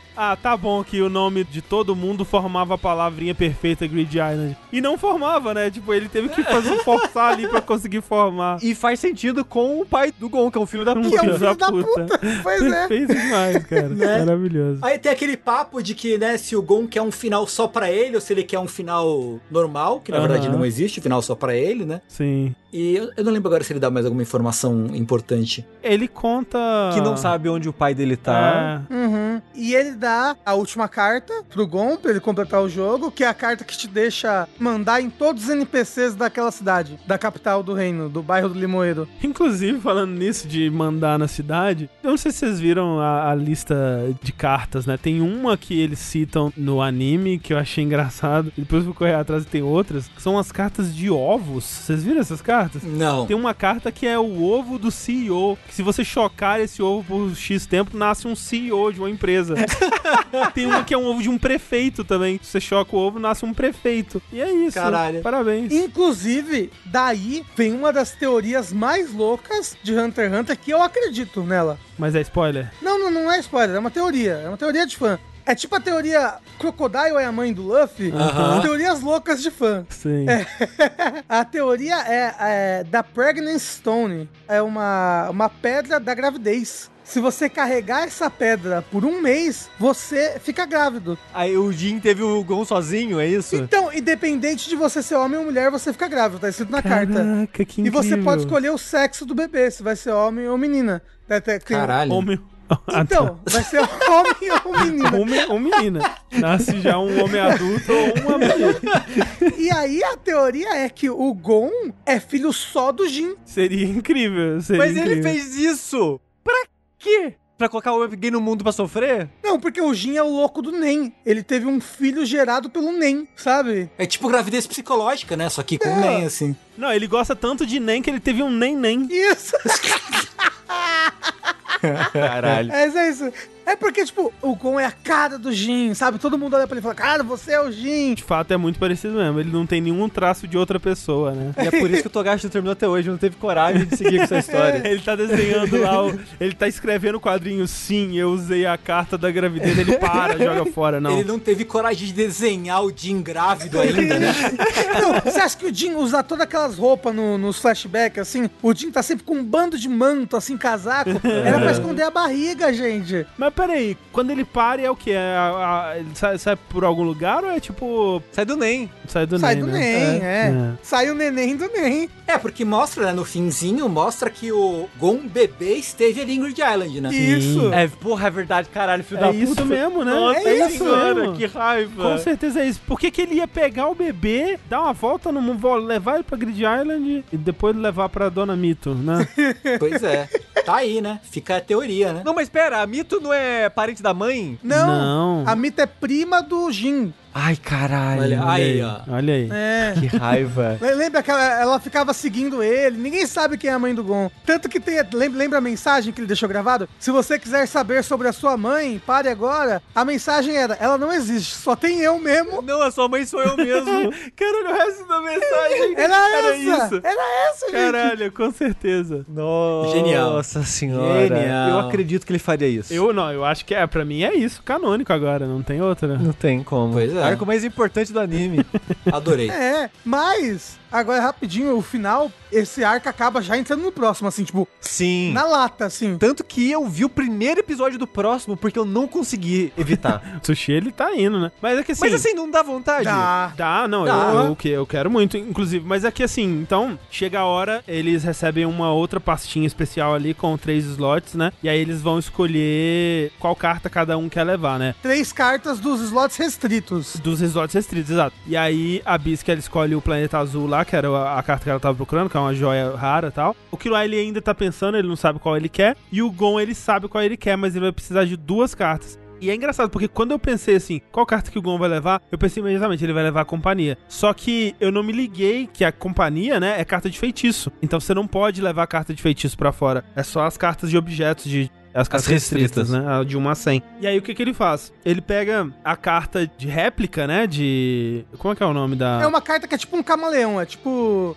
transformar, disfarçar, alguma coisa assim. É verdade, é verdade. transformar, disfarçar alguma coisa, aí ele usa, você não sabe isso na hora, mas depois ele revela, né? ele usa essa carta na carta de companhia pra fazer ela parecer uma outra carta, né, que no caso é até a, a vista da praia e tal, pra ficar parecendo uma, uma carta de slot restrito, e ele pega também o amuleto do cavaleiro lá, o colar do paladino. Que abertura ou encerramento entrega que ele tá usando essa porra o tempo o todo. tempo todo, é E verdade. eu ficava, mas por que, que isso aparece na, na abertura? Vai ser importante? Porque no anime não foi importante. Durante Grid Island não foi importante. É, foi importante aqui e ali só, em momentos É. pontuais, né? Ele descobre que um cara tava tentando dar golpe nele por causa disso. Ele usa o colar pra curar o povo da vila. o povo da lá. vila. É tipo, é um ou dois momentos que ele usa de fato. Mas aí no final é super importante, né? É, mas fica sempre de adere- adereço, né, nele. É, depois. sim, sim, sim. É o skin do Gon de Grid Island. É, basicamente. E aí quando ele sai, o que ele faz? Ele usa o amuleto, a carta do amuleto, pega o amuleto, usa o amuleto na outra carta pra tirar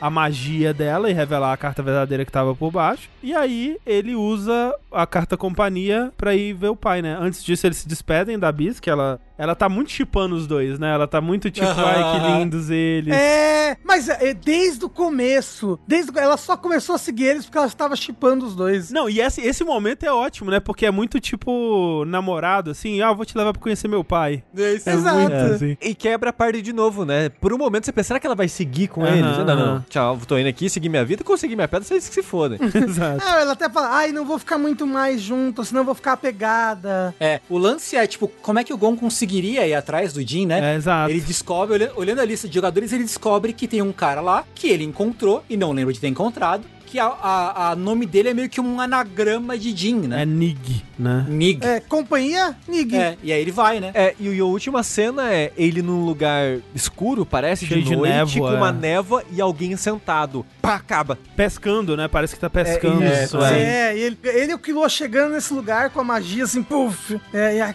caralho, e acabar Grid Island. Que acaba. E veja só, né? A gente vai ter que esperar pra saber o que acontece nisso aí. Vocês não viram o eu não vi próximo nada, episódio? eu não vi nada. Eu também não vi depois. Mas assim, porra, tava pensando no que o Sushi falou, né? Que Grid Island é. Pro Sushi foi meio que uma crescente desde o primeiro arco, né? Grid Island é o que? É o quinto arco, né? De Hunter x Hunter. Eu acho que é Acho que é isso. o quarto, quinto, é algo assim. Ah. Principal, pelo menos. E assim, né, o, o- eu acho que, né, a gente até comentou que eu não gostei tanto da, da Torre Celestial, o Rafa falou que o, meio que o consenso geral é que Grid Island é um vale entre Yorkshire e Chimera Ants, né? Sim, sim. E eu tava pensando duas coisas. Primeiro que eu, eu meio que achei muito bom Grid Island, mas não achei tão bom quanto Yorkshire, de modo geral, apesar de ser muito bom. Mas apesar disso, Grid Island, apesar de eu achar que tá abaixo de Yorkshire, sei lá, eu fico pensando que, tipo, o pior de Hunter x Hunter é melhor que o melhor de outros mangás shonen, saca? É. a percepção que eu tenho. Toda vez que eu termino um arco de Hunter x Hunter, eu penso, caralho, né? Podia ter outros mangá bom que nem esse, cara. É. Não, total. É, É, é é, eu- doido. mesmo. Eu, eu acho que como arco, Yorkshire é melhor porque tem uns lembranças, tem uns momentos muito foda. Os embates finais, os episódios finais, a tensão que tem e Nossa, tal. é. Mas a, a parada pra mim que me fez exclamar isso foi que é um anime que não para de me surpreender, Uhum, sabe? Ele não é. para de...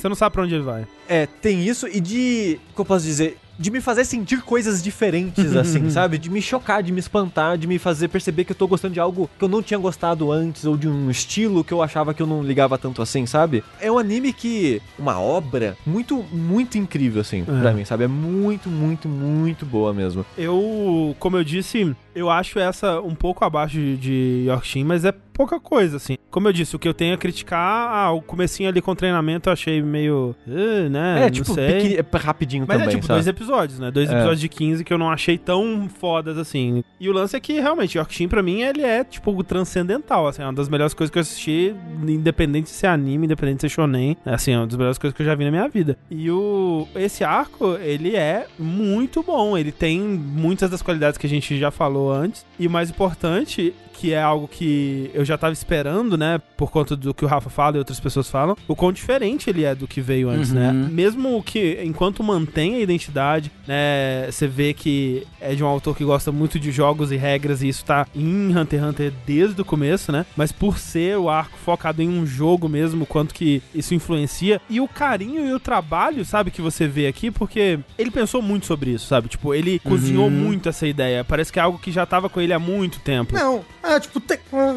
tem todas as cartas e o funcionamento de todas É. as cartas dentro do jogo. E um milhão. Tem um mapa do jogo com todas as cidades, é todas as regiões. Não, e assim, é- é pensado de um jeito, assim, né? Com economia, com o jeito do jogador viver lá. Tipo, ele vai comer, ah, tem cartas de dinheiro, tem cartas de água e de comida e de coisas assim. Que me faz pensar que, putz, um puta jogo de grande orçamento que você cria o seu personagem e tenta vencer Grid Island, sabe? Talvez funcionaria, né? Se você conseguisse fazer as cartas funcionarem de um jeito dinâmico, interessante, né? E os embates com outros jogadores usando cartas de feitiço e também sair na mão de vez em quando, também com uma possibilidade. Seria muito foda, cara. Eu eu não sei realmente, né? Talvez só quando analisar tudo com o contexto de game design mesmo, ver se seria balanceado, né? Seria interessante. Uhum. Não sei, mas me parece que seria incrível, né? E eu fico triste de não existir esse jogo, né? Não, total. E era isso que ele queria passar no final das contas, Sim. né? Não necessariamente ter criado um jogo de verdade, mas uma história que faça sentir que foi um Tem um jogo de verdade. sentimento do jogo de verdade. é. E, lembrando, esse arco é de 2001. Pois é, né? 20 anos atrás. Caralho, né? 20 anos. E já tinha NFT aí, de Play to Earn.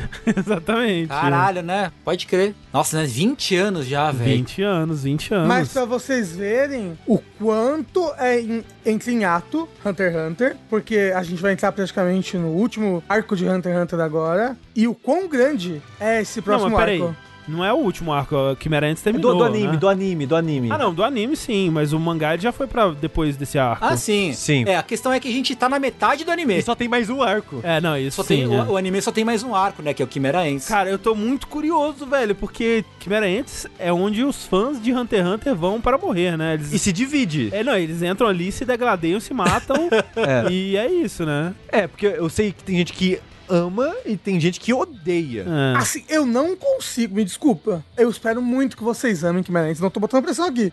Porque é a obra de animes que eu mais amo na minha vida, assim, eu não... Não quero botar pressão aqui, bota uma puta Não, não, pressão. não, não. É, mas que consiga bater Ants pra mim, assim. É, inclusive, é, dizem que a história do mangá se dividia entre Ants e Chimera depois, né?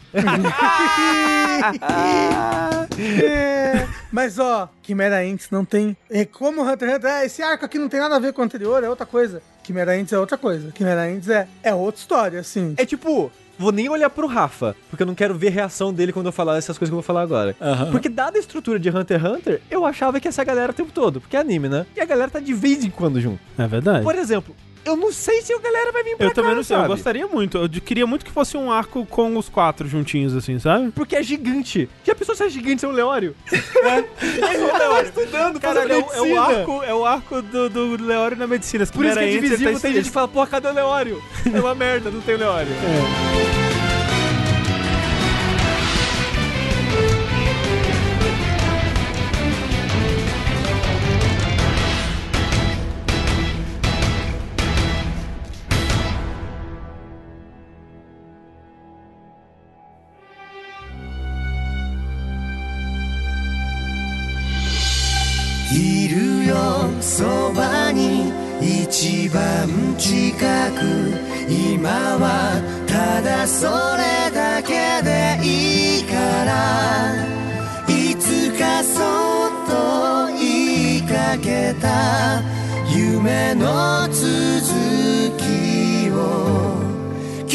聞かせてよ」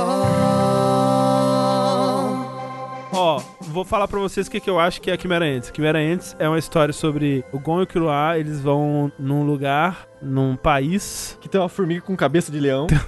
Não, onde todos os habitantes são o céu lá, o menino céu. Pera, do Dragon Ball? Cê- É que você, nunca viu, tem um personagem desse de de Hunter x Hunter que é um céu, um, parece o céu. É um menino que parece o céu. Nunca vi. Eu já vi a imagem desse personagem por aí, eu acho que é dessa saga. E aí eles são as Quimera Ants. E aí as Quimera Ants estão querendo fazer a revolução e tomar o governo mundial. E a Marinha tá vindo.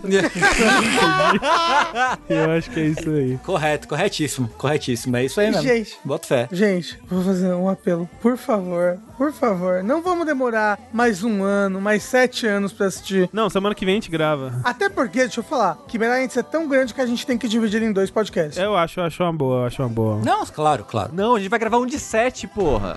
Não, mas assim, tem que dividir. Eu não- ainda não sei quais seriam os bons episódios, porque, É, ó. você tem que analisar isso daí. É, ó, Quimera Ants vai do 76 até o episódio 136. É, tem um mini arcozinho depois ali. É, tem um, um- Assim, é um mini arco, mas é um arco inteiro pro anime normal, porque são 12 episódios. Aí, tipo, do 137 até o 148 é um outro mini arco que tem. Então, mas ó, é do 76 até o 140 e blá blá blá, são 60 episódios mais ou menos. É bastante coisa, é muita coisa. E é praticamente uma história só, esses 60 episódios. Mas dá pra dividir ali no meio. Tem um- uma pequena virada que eu acho que dá pra dividir. Ok, então é ver aí e a É, gente. Eu vou tentar pegar esses números e a gente conversa mais sobre isso, hein? Por favor. Então, caros amigos, colegas, companheiros, chegamos ao fim de mais um Reject, mais um encontro para discutir a mais fina flor da animação japonesa. E que prazer poder viver na mesma timeline, no mesmo período histórico em que existe Hunter x Hunter. Isso é verdade. Gostaria que talvez já tivesse terminado, né? Porque eu sinto que assim que a gente terminar o anime, talvez eu vá pro mangá, eu vou ficar triste com os hiatos aí. Mas, fora isso, Pois é. Mas o que tem é muito bom. sim. O foda se fosse. Se o Yato tá num momento que é tipo, esse episódio acabou, não tem mais É história. verdade, né? Aí é preocupante. um Aí pouco. dá uma tristeza no coração. Pois é. É, A gente vai ficando por aqui. Não sabemos qual será o futuro dessa nobre região, desse nobre conclavo do qual nós falamos. A única certeza, Tengu, é que voltaremos. Voltaremos. O único e eterno podcast de anime Isso. do jogabilidade E do mundo. e do mundo. E do mundo voltará um dia. Se assim clamar a vontade do povo. Sim, a gente vai usar Companion até o ouvido de vocês. Isso. Exatamente. É isso. Nós nos vamos. Esperamos que vocês fiquem bem e até um dia. Acompanhe! 向かい風としていながらそれでも進む理由があるだから友よ置いてくためだけに生きるのはまだ 早いだろ汗にまみれて泥にまみれて手にしたものはみっともないかな。誰かが決める。勲章は星くらい聞こえる。リズム。いるよそばに一番近く。今はただそれだけでいいから。いつかきっとたどり着く。す今確かにそう僕らのやり